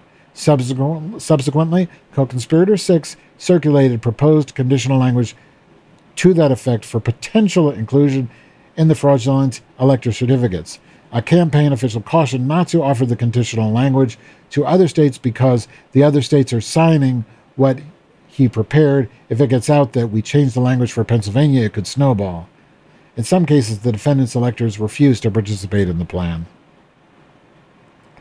On November, on December 13th, co-conspirator 5 sent co-conspirator 1 an email memorandum that further confirmed that, that the conspirators' plan was not to use fraudulent electors only in the circumstance that defendant's litigation was successful in one of the targeted states. Instead, the plan was to falsely present the fraudulent slates as an alternative to legitimate slates at the Congress's certification proceeding. On December 13th, the defendant asked the senior campaign advisor for an update on what was going on with the elector plan and directed him to put out a statement on electors. As a result, co conspirator 1 directed the senior campaign advisor to join a conference call with him, co conspirator 6, and others. When the senior campaign advisor related, related these developments in text messages to the deputy campaign manager, a senior advisor to the defendant, and a campaign staffer, the deputy campaign manager responded, Here's the thing the way this has morphed, and it's a crazy plan, so I don't know who wants to put their name on it. The senior advisor wrote, certifying illegal votes in turn, the participants in the group text message refused to have a statement regarding electors attributed to their names because none of them could stand by it. Also, on December 13th, at a campaign staffer's request, co conspirator 5 drafted and sent fraudulent electors certified for the defendant's electors in New Mexico, which had not previously been among the targeted states and where there was no pending litigation on the defendant's behalf. The next day, the defendant's campaign filed an election challenge suit in New Mexico at 11:54 a.m. 6 minutes before the new deadlines elector for the electors votes as a pretext so that there was a so there so that there was a pending litigation there at the time the fraudulent, fraudulent electors voted. On December 14th, the legitimate electors of all 50 states and the District of Columbia met in their respective jurisdictions to formally cast the votes for president, resulting in a total of 232 electoral votes for the defendant and 306 for Biden. The legitimate electoral votes that Biden won in the states that the defendant targeted and the defendant's mar- margin of defeat were as follows Arizona, 11 electoral votes, 10,457 votes. Georgia, 16 electoral votes, 11,779 votes. Michigan, 16 electoral votes, 154,188 votes. Nevada, 6 electoral votes, 33,596 votes. New Mexico, 5 electoral votes, 99,720 votes. Pennsylvania, 20 electoral votes, 80,555 votes. And Wisconsin, 10 electoral votes, 20,682 votes. On the same day, at the direction of the co defendant and co conspirator one, fraudulent electors convened. Oh, hold on, I scrolled wrong. Apple's being fixed accidental scrolling. Where was I? F. Oh, geez, where was I? I don't know. Christ on a stick. Where was I? I can't rewind. Hey, audience, where was I? Is anybody listening? Oh, well. Oh, God. I lost my place. Thanks, Apple, for loosey goosey scrolling. Let's see. Stand by it. For select. Oh, there's all the stupid vote counting. Uh, yeah. Uh-huh. Girdle. Be right there. Uh, did I finish? Oh, maybe I read this already. I don't care. On the same day, the direction of the co-cons- the defendant and co-conspirator one fraudulent electors convened sham proceedings in the seven targeted states to cast fraudulent electoral ballots in favor of the defendant in some states in order to satisfy legal requirements set forth for legal, legitimate electors under state law, state officials were enlisted to provide the fraudulent electors access, access to state capitol buildings so that they could gather and vote there. In many cases, however, as co conspirator 5 had predicted the fraudulent elector instructions, the fraudulent electors were unable to satisfy the legal requirements. Nonetheless, as directed in the fraudulent elector instructions, elector instructions shortly after the fraudulent electors met on December 14th.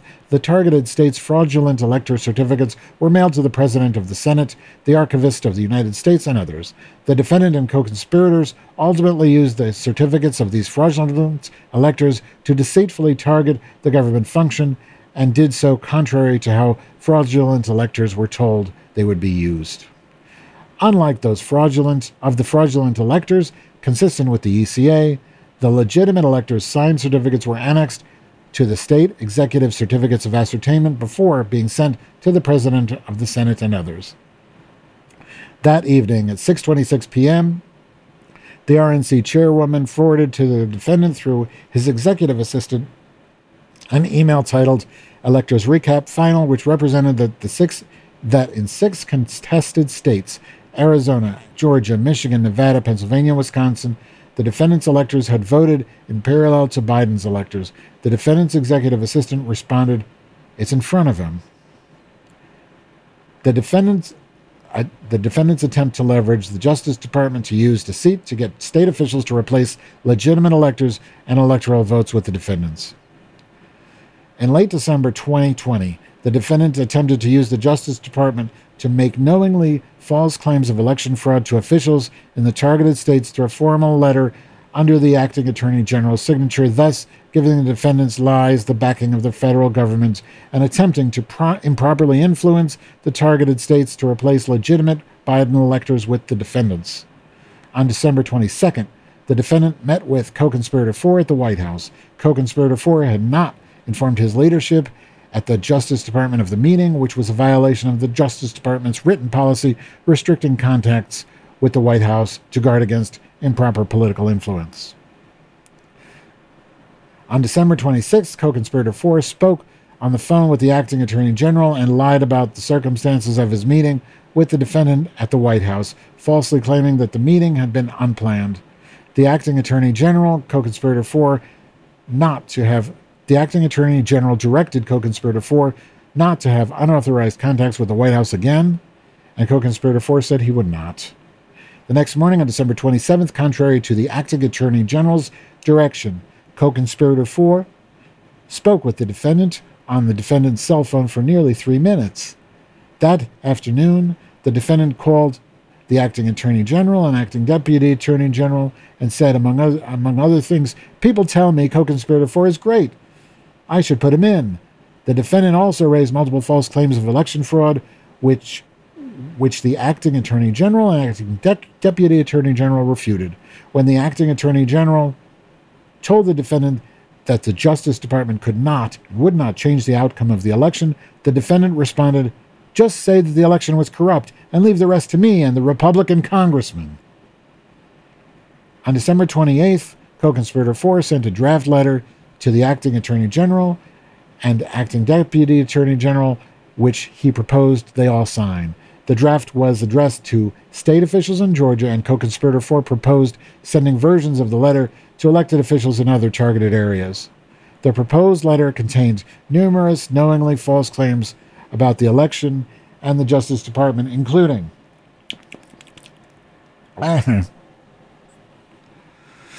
including that girdle.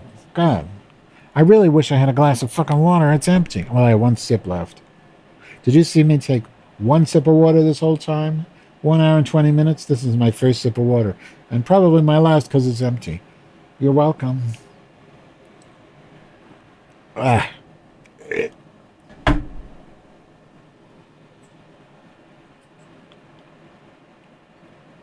That's for Tyler, who makes Taylor, who makes album art for me. I know he likes faces for his album art.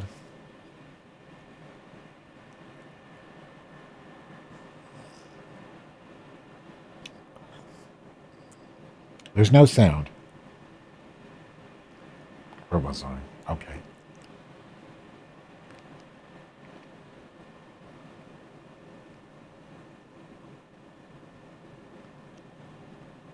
I hope you got some good ones.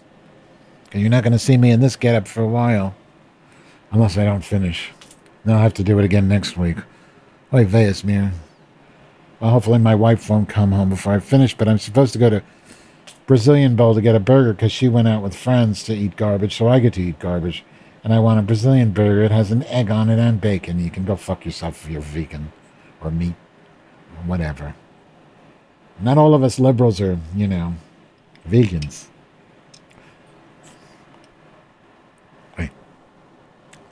Yeah, you like that? All right. You like that? All right. All right, back. Okay. Uh, the proposed letter. Here's what it included. That. That. The Justice Department had identified significant concerns that may have impacted my feces. Just kidding. That may have impacted the. I'm losing it. I'm losing it. I really am losing it. Yeah. I wish I had something to smell to wake me up. I've got that. I don't think. No. I don't think Air Blaster will do it, though. Is that like a popper? All right. I'm sorry. This is drag queen. I mean, lesbian story hour. I have to be behave. I don't want to set a bad example. Okay. That was a bonus for you, Taylor. Tyler. Whatever your name is. Uh, Gadel. Great album art from Taylor. I don't want to say his last name because I don't know if he wants me to. Uh, all right. Um, the Justice Department. Not the impacted feces again. I don't know if I can do this. Okay. I'm gonna I'm gonna get it together. I want to be on the View still. All right. I want to be on the View. Hire me. I should be on the View. I can read. Mm-hmm. I can be sassy. Mm-hmm. What's his name? Mm-mm.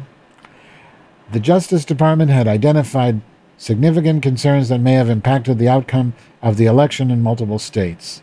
The Justice Department believed that Georgia, that in Georgia and other states, two valid slates of electors had gathered at the proper location on December 14th, and that both sets of ballots had been transmitted to Congress. I wonder how they transmit them, by the way. Is it electronic, like VeriSign, DocuSign, or they send it to I'm just curious because they say transmitted. I'm just curious how that works. Not relevant.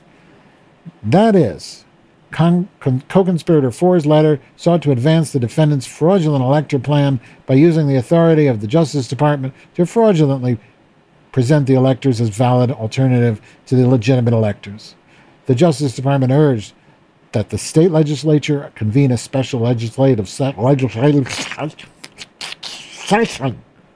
to create the opportunity to, among other things, choose the fraudulent electors over the legitimate electors.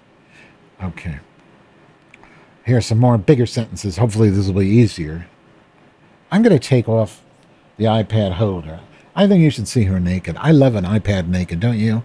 It looks so much prettier than that ghastly mag safe case.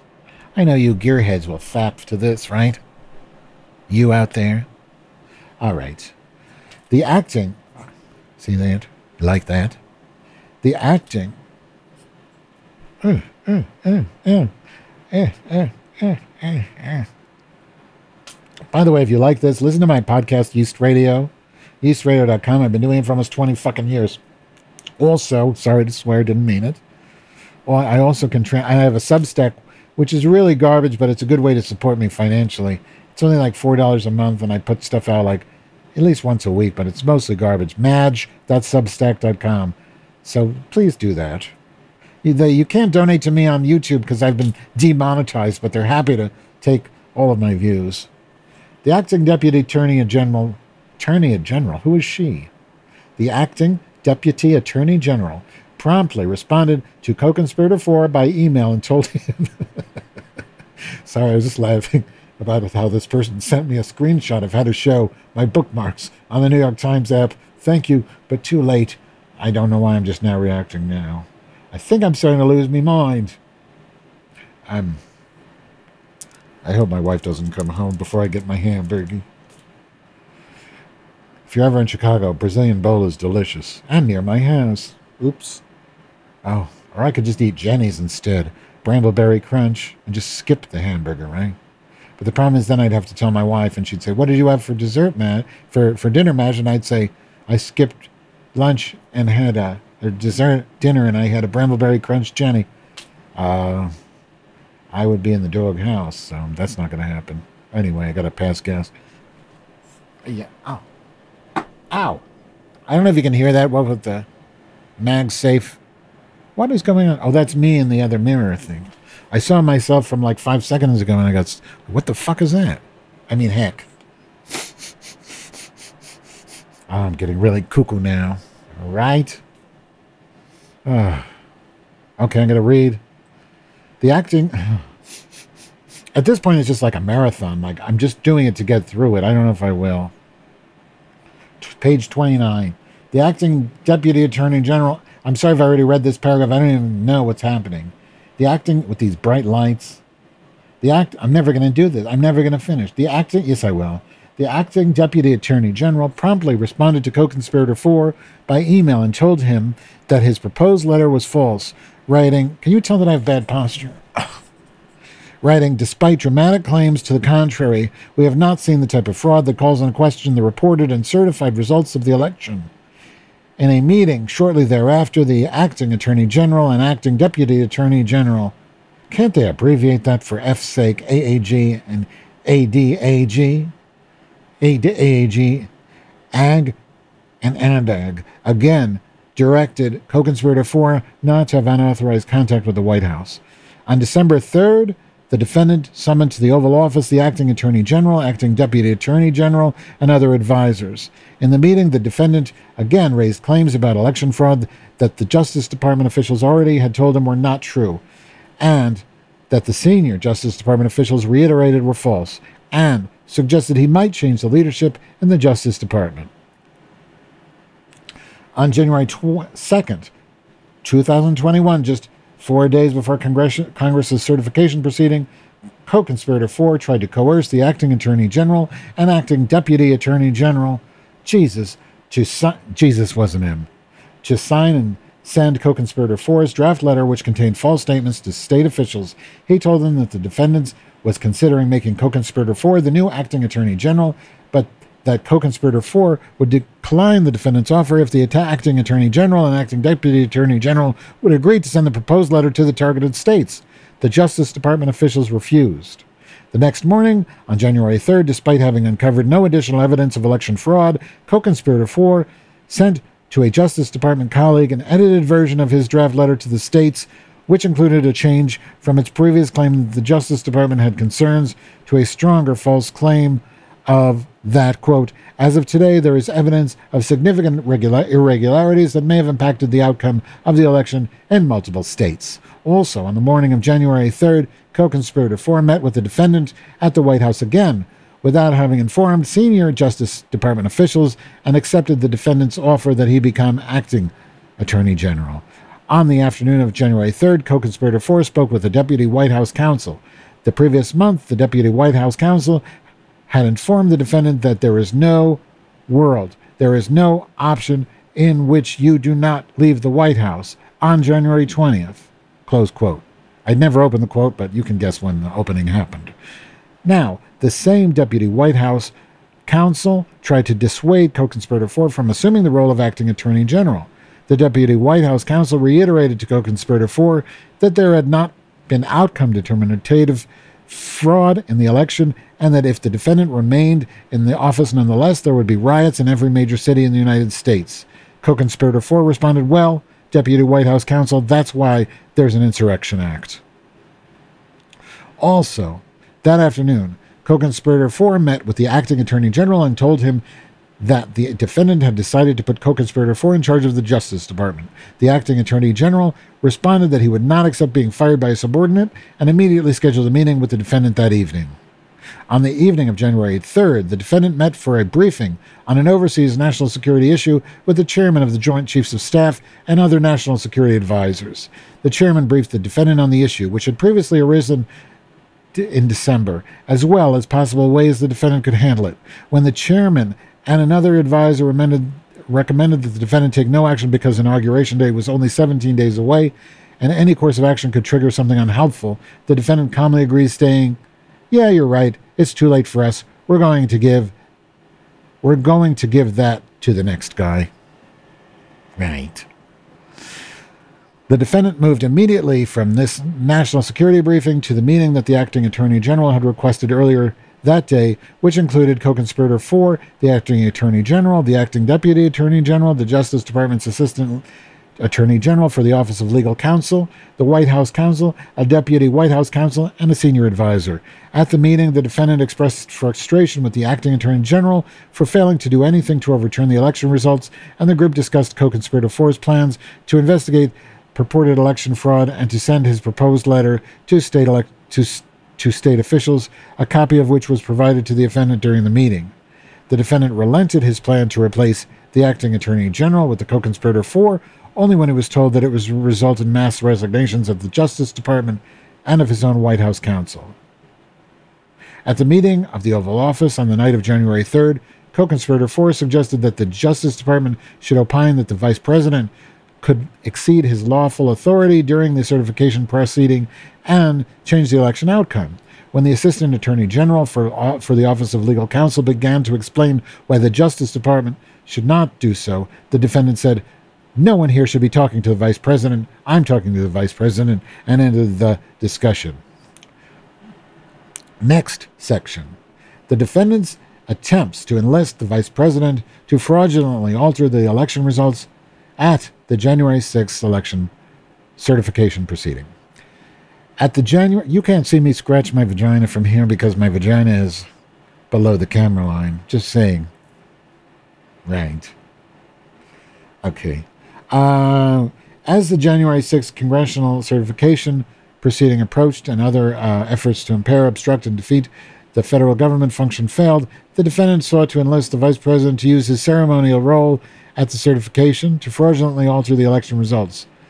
The defendant did this first by knowingly false cl- by using knowingly false claims of election fraud to convince the vice president to accept the defendant's fraudulent electors, reject legitimate electoral votes, or send legitimate electoral votes to state legislatures for review rather than count them. When that failed, the defendant attempted to use a crowd of supporters that he had gathered in Washington, D.C., to pressure the vice president to fraudulently alter the election results. On December 19, 2020, after cultivating widespread anger and resentment for weeks with his knowingly false claims of election fraud, the defendant urged his supporters to travel to Washington on the day of the certification, pre- tweeting, Big protest in D.C. on January 6th. Be there, it'll be wild. Throughout late December, he repeatedly urged his supporters to come to Washington for January 6th. Uh, on December 23rd, the defendant retweeted a memo titled Operation Pence Card, which falsely asserted that Vice President, the Vice President could, among other things, unilaterally disqualify legitimate electors from six targeted states. On the same day, co conspirator 2 circulated a two page memorandum outlining a plan for the vice president to unlawfully declare the defendant the certified winner of the presidential election. In the memorandum, Co conspirator 2 claimed that the seven states had transmitted two slates of electors and proposed that the vice president announce that because of the ongoing disputes in seven states, there are no electors that can be deemed validly appointed in those states. Next, co conspirator 2 proposed steps that he acknowledged violated the ECA, advocating that, in the end, Pence then gavels President Trump as reelected. Just two months earlier, on October 11th, co conspirator 2 had taken the opposite position, writing that neither the Constitution nor the ECA provided the vice president discretion in the counting of electoral votes or permitted him to make a determination on his own. On several private phone calls in late December and early January, the defendant repeatedly knowingly false claims, repeated knowingly false claims of election fraud and directed and directly pressured the vice president to use his ceremonial role as a certification proceeding on January 6th to fraudulently overturn the results of the election, and the vice president resisted, including on December 26th, I'm sorry, on December 25th, when the vice president called the defendant to wish him a Merry Christmas, the defendant quickly turned the conversation to January 6th and his request that the vice president reject electoral votes that that day. The vice president pushed back, telling the defendant, as the vice president already had in previously con- previous conversations, you know, I don't think I have the authority to change the outcome. On December 29th, as reflected in the vice president's con- con- contemporaneous notes, the defendant falsely told the vice president that the Justice Department was finding major infractions. On January 1st, the defendant called the vice president and berated him because he had learned that the vice president had opposed a lawsuit seeking a judicial decision that, at the certif- certification, the vice president had the authority to reject or return votes to the states under the Constitution. The vice president responded that he thought there was no constitutional basis for such authority and that it was improper. In response, the defendant told the vice president, You're too honest. Within hours of the conversation, the defendant reminded his supporters to meet in Washington before the certification proceeding, tweeted, the big protest rally in Washington, D.C. will take place at 11 a.m. on January 6th. Locational details to follow. Stop the steal. On January 3rd, the defendant again told the vice president that at the certification proceeding, the vice president had the absolute right to reject the electoral votes and the ability to overturn the election. The vice president responded that he had no such authority and that a federal appeals court had rejected the lawsuit, making the, that claim the previous day. On January 3rd, co conspirator 2 circulated a second memorandum that included a new plan, under which, contrary to the ECA, the vice president would send the elector slates to the state legislatures to determine which slate to count. On January 4th, the defendant held a meeting with co conspirator 2, the vice president, the vice president's chief of staff, and the vice president's counsel for the purpose of convening convincing the vice president, based on the defendant's knowingly false claims of election fraud, that the vice president should reject or send to the state Biden's legitimate electoral votes rather than count them. The defendant deliberately excluded his White House counsel from meeting from the meeting because the White House previously had pushed back from the defendant's false claims of election fraud. During the meeting, as reflected in the vice president's con- contemporaneous notes, the defendant made knowingly false claims of election fraud, including bottom line, won every state by th- hundreds of thousands of votes. We won every state, and we asked regarding a claim in his senior Justice Department officials previously had told him was false, including as recently as the night before. What about 205,000 votes more in Pennsylvania than voters? The defendant and co conspirator, two, then asked the vice president to either unilaterally reject the legitimate electors from the seven targeted states or send the question of which state was le- slate was legitimately was legitimate to this targeted states legislatures. When the vice president challenged co-conspirator 2 on whether the proposal to return the question to the states was defensible, co-conspirator responded, "Well, nobody's tested it before." The vice president then told the defendant, "Did you hear that? Even your own counsel is saying is not saying I have the authority. The defendant responded, That's okay. I prefer the other suggestion of the vice president rejecting the electors unilaterally. Also, on January 4th, when co conspirator 2 acknowledged to the defendant's senior advisor that no court would support his proposal, the senior advisor told co conspirator 2 You're going to cause riots in the streets. Co conspirator 2 responded that there had previously been points in the his, nation's history where violence was necessary to protect the public.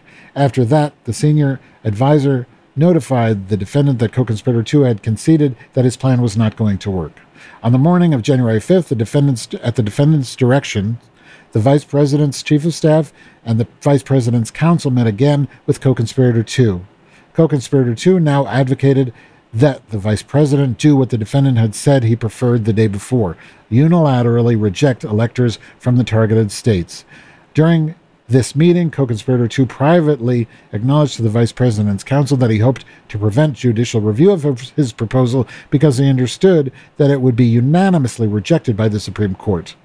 The vice president's counsel expressed co conspirator 2 that the that following through with the proposal would result in a disastrous situation where the election might have to be decided in the streets.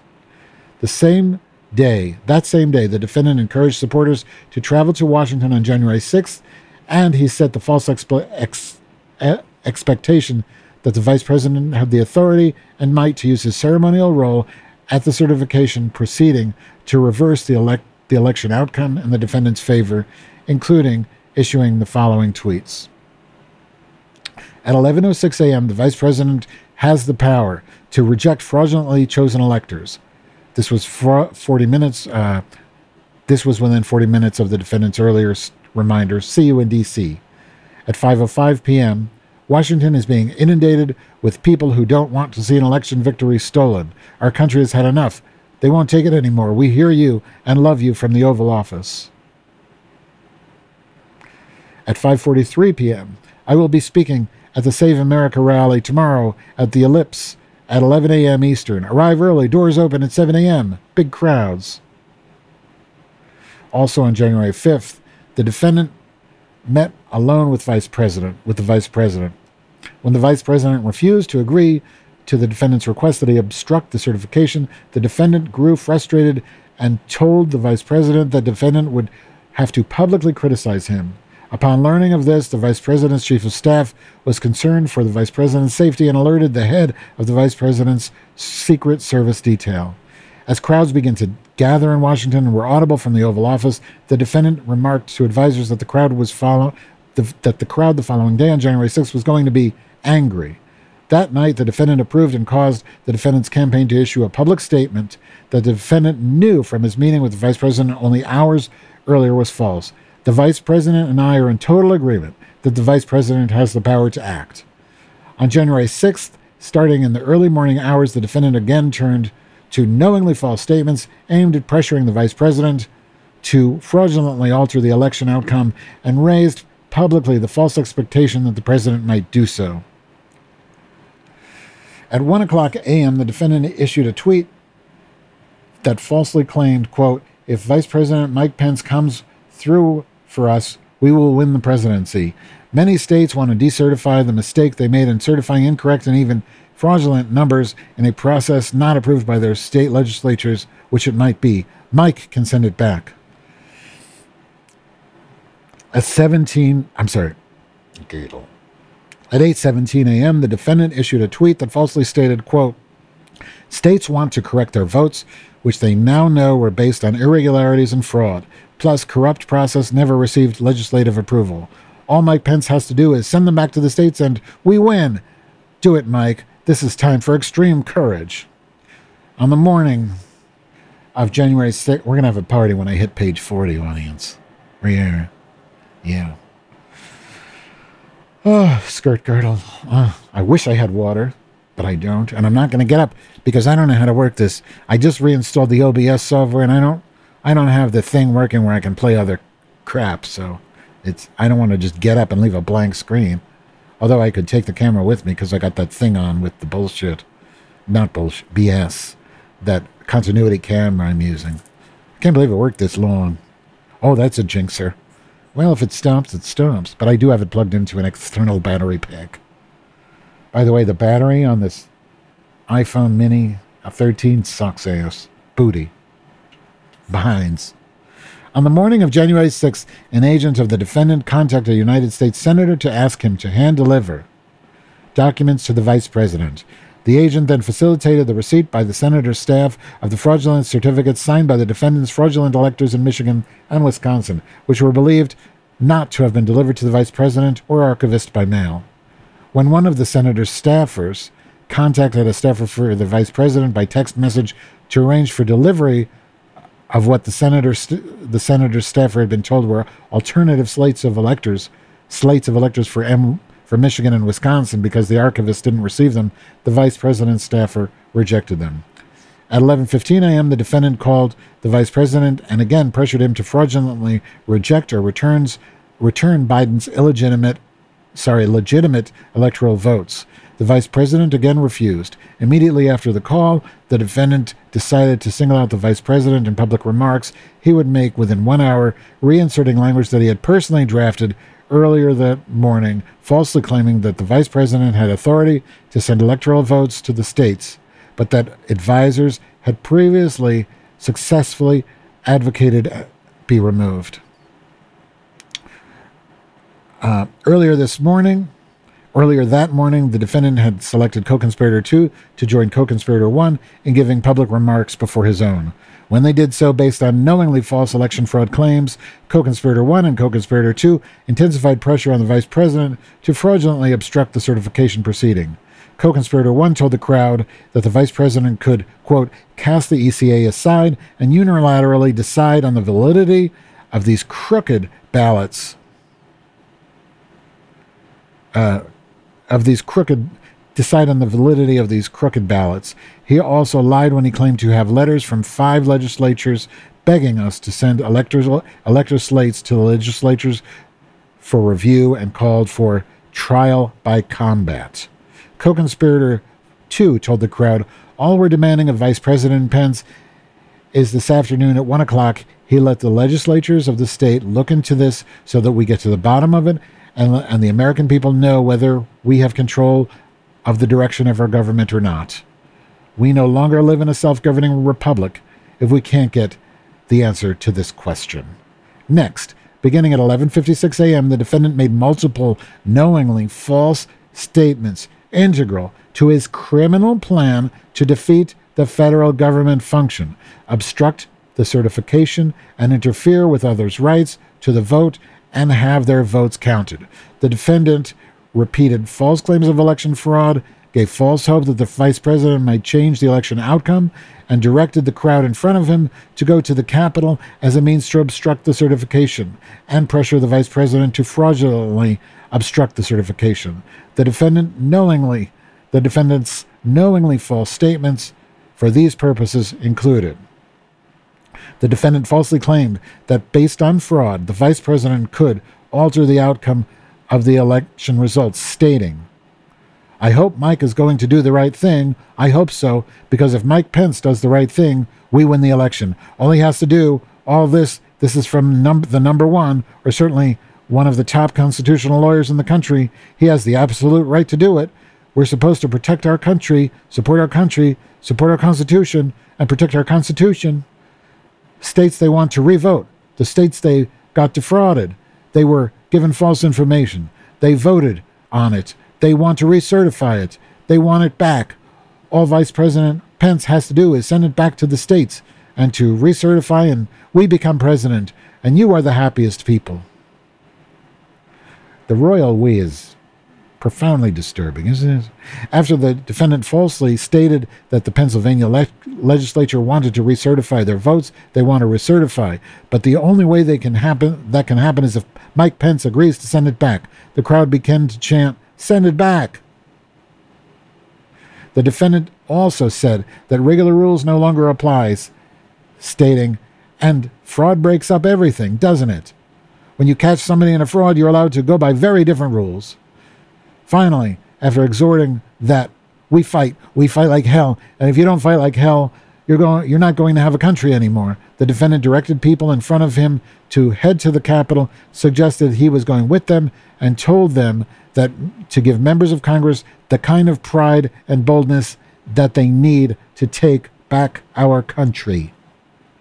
During and after the defendant's remarks, thousands of people marched toward the toward the Capitol. I thought it was towards, but okay, toward. I've been saying towards all my life. March towards. It's not towards, toward the capital. Okay. Uh, right. Speaking of tour, I tore a little crack. This is just an aside. I tore. Uh, yeah, I tore a little bit of my rectum, uh, the sphincter, and I had to put some um, antibiotic cream on it after I used, you know, I washed it, irrigated the area. I put some of the um, bacitracin ointment on it for five days, and it's pain free now. I'm happy to say it was really painful before. It was like an, I needed an episiotomy, but I didn't get an episiotomy. I just got bacitracin. It's a wonder drug. All right. Oh, am I ugly? I look like. Oh, am I ugly? How did I get this ugly? My head's like a triangle shape now. Age made me triangular in shape.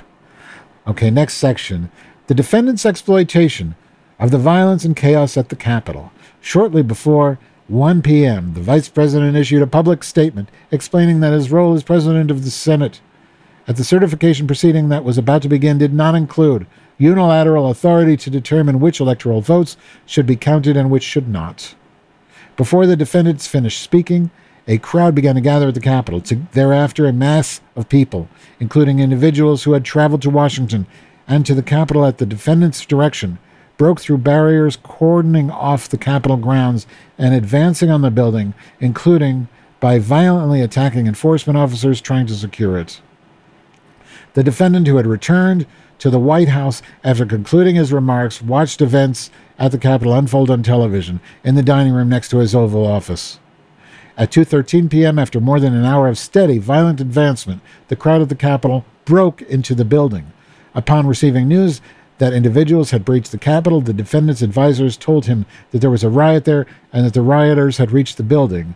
When the advisors urged the defendant to issue a calming message aimed at the rioters, the defendant refused, instead repeatedly remarking that the people at the Capitol were angry because the election had been stolen. At 2:24 p.m., after advisors had left the defendant alone in the dining room, the defendant issued a tweet intended to further delay and obstruct the certification. Mike Pence didn't have the courage to do what should have been done to protect our country and our Constitution, giving states a chance to certify a corrected set of facts, not the fraudulent or inaccurate ones which they were asked to previously certify. USA demands the truth. One minute later, at 2:25 p.m., the United States Secret Service was forced forced to evacuate the president to a secure location. At the Capitol, throughout the afternoon, members of the crowd chanted, Hang Mike Pence! Where's Mike Pence? Bring him out! And traitor Pence! The defendant repeatedly refused to approve a message directing rioters to leave the Capitol as urged by his most senior staffers, including senior advisors, including the, the White House counsel, a deputy White House counsel, the chief of staff, a deputy chief of staff, and a senior advisor. Instead, the defendant issued two tweets that did not ask rioters to leave the Capitol, but instead falsely suggested that the crowd at the Capitol was being peaceful, including at 2:38 p.m. Please support our Capitol Police and law enforcement. They are truly on the side of our country. Stay peaceful. At 3:13 p.m., now I am asking for everyone at the U.S. Capitol to remain peaceful, no violence. Remember, we are the party of law and order. Respect the law uh, and our great men and women in blue. Thank you. At 3 p.m., the defendant had a phone call with the minority leader of the U.S. House of Representatives. The defendant told the minority leader that the crowd at the Capitol was more upset about the election than the minority leader was. Okay. Uh, it's oh my oh I'm on page forty one. Boo! I wish I had a blow a blowy. Th- Getting close, audience. I think we might do it. We might get her done. Get her done. Get her done. Get her done. Get her done. Get her done. What? Get her done. Okay. Uh, yeah. Right. Uh, yeah. Page 41. At 4:17 p.m., the defendant released a video message on Twitter that he had just type, tapped, ugh, taped in the White House Rose Garden. In it, the defendant repeatedly repeated the knowing false claim that we had an election that was stolen from us, and finally asked individuals to leave the Capitol while telling them that they were very special and we love you. After 4:17 p.m., tweet After the 4:17 p.m. tweet, as the defendant joined others in the outer office to watch the attack on the Capitol on television, the defendant said, "See, this is what happens when they try to steal an election. These people are angry. These people are really angry about it. This is what happens." At 6:01 p.m., the defendant tweeted, "These are the things and the events that happen when a sacred landslide election victory is so unceremoniously and victoriously stripped away from great patriots who have been badly and unfairly treated for so long. Go home with love and peace. Remember this day forever. On this on the evening of January 6th, the defendant and co-conspirator 1 attempted to exploit the violence and chaos at the Capitol by calling lawmakers to convince them, based on knowingly false claims of election fraud, to, to delay the certification, including the defendant, through the White House aides, attempted to reach two United States senators at 6 p.m. From 6:59 until 7:18 p.m., co-conspirator one placed five calls to United States senators and to one uh, re- United States representative. Co-cons- co-conspirator six attempted to confirm phone numbers for, for six United States senators whom the defendant had directed co conspirator one to call and attempt to enlist in further delaying the certification. In one of these calls, co conspirator one left a voicemail intended for a United States senator that said, We need you, our Republican friends, to try to just slow it down so we can get these legislatures to get more information to you. And I know they're reconvening at 8 tonight, but the only strategy we can follow is to object to numerous states and raise issues so that we get ourselves into tomorrow, ideally until the end of tomorrow. And another message intended for another United States senator, co-conspirator one, repeated repeated knowingly false allegations of election fraud, including that the vote counts certified by the states to the Congress were incorrect, and that the governors who had certified knew that they were incorrect, that illegal immigrants had voted in substantial numbers in Arizona, and that Georgia gave you a number in which 65,000 people who were underage voted. Co conspirator one also claimed that the vice president's actions had been surprising and asked senator to object asked the senator to object to every state and kind of spread this out uh, a little bit like a filibuster. At 7:01 p.m., while co-conspirator one was calling the United uh, United States senators on behalf of the defendant, the White House counsel called the defendant to ask him to withdraw any objections and allow the certification. The defendant refused. The attack on the Capitol obstructed and delayed the certification for approximately six hours until the state and House representatives came back into session separately at 8:06 p.m. and 9:02 p.m. respectively, and came together in a joint session at 11:35 p.m. At 11:44 p.m., co-conspirator two emailed the vice president's counsel advocating that the vice president violate the law and seek further delay of the certification. Co-conspirator two wrote, "I implore you to consider." One or more relatively mi- one relatively minor violation of the ECA and adjourn for 10 days to allow the legislatures to finish their investigations, as well as to allow a full forensic audit of the massive amounts of illegal activity that has occurred here. At 3:41 a.m. on January 7th, as president of the Senate, the vice president announced the certified results of the 2020 presidential election in favor of Biden. The defendant and his co conspirators committed one more of the acts to affect the object of the conspiracy alleged above in paragraphs thus and so. The alleged uh, the allegations contained in paragraphs 1 through 4 and, and thus and so of this indictment are realleged and fully incorporated here by reference.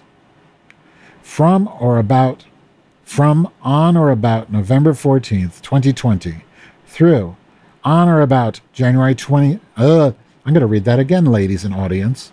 From on or about November 14th, 2020, through on or about January 7th, 2021, in the District of Columbia and elsewhere, the defendant, Donald J. Trump, did knowingly combine, conspire, confederate, and agree with co conspirators known and unknown to the grand jury to corruptly obstruct and impede an official proceeding that is the certification of the electoral vote in violation of Title 18, United States Code, Section 1512 C2. In violation of Title 18, United States Code, Section 1512 K. The allegations contained in paragraphs thus and so of this indictment are realleged and fully incorporated here by reference. From on or about November 14th, 2020 to on or about January 7th, 2021, in the District of Columbia and elsewhere, the defendant, Donald J. Trump, attempted to and did corruptly inv- obstruct and impede an official proceeding that is the certification of the electoral vote in violation of Title 18 United States Code, Sections 1512 C22. The allegations contained in paragraphs thus and so of this indictment are realleged and fully incorporated here by reference from on or about November 14th, 2020 through on or about January 20th, 2021 in the District of Columbia and elsewhere, the defendant, Donald J. Trump, did knowingly combine, conspire, confederate, and agree with co conspirators, known and unknown to the grand jury, to injure, oppress, threaten, and intimidate one or more persons in the free exercise and enjoyment of a right and privilege secured to them by the Constitution and laws of the United States, that is, the right to vote, and to have one's vote counted in violation of Title 18, United States Code, Section 241. A true bail, signed foreperson, signed Jack Smith, Special Counsel, United States Department of Justice. Well, we did it, audience. Well, there I go, using the royal we, like President X Trump. The interesting thing, and I'm done, I need to get my burger, is thusly. Uh, eh, eh. I mean, I don't know what to say. I'm not some asshole you're supposed to listen to. I'm just a stupid bitch.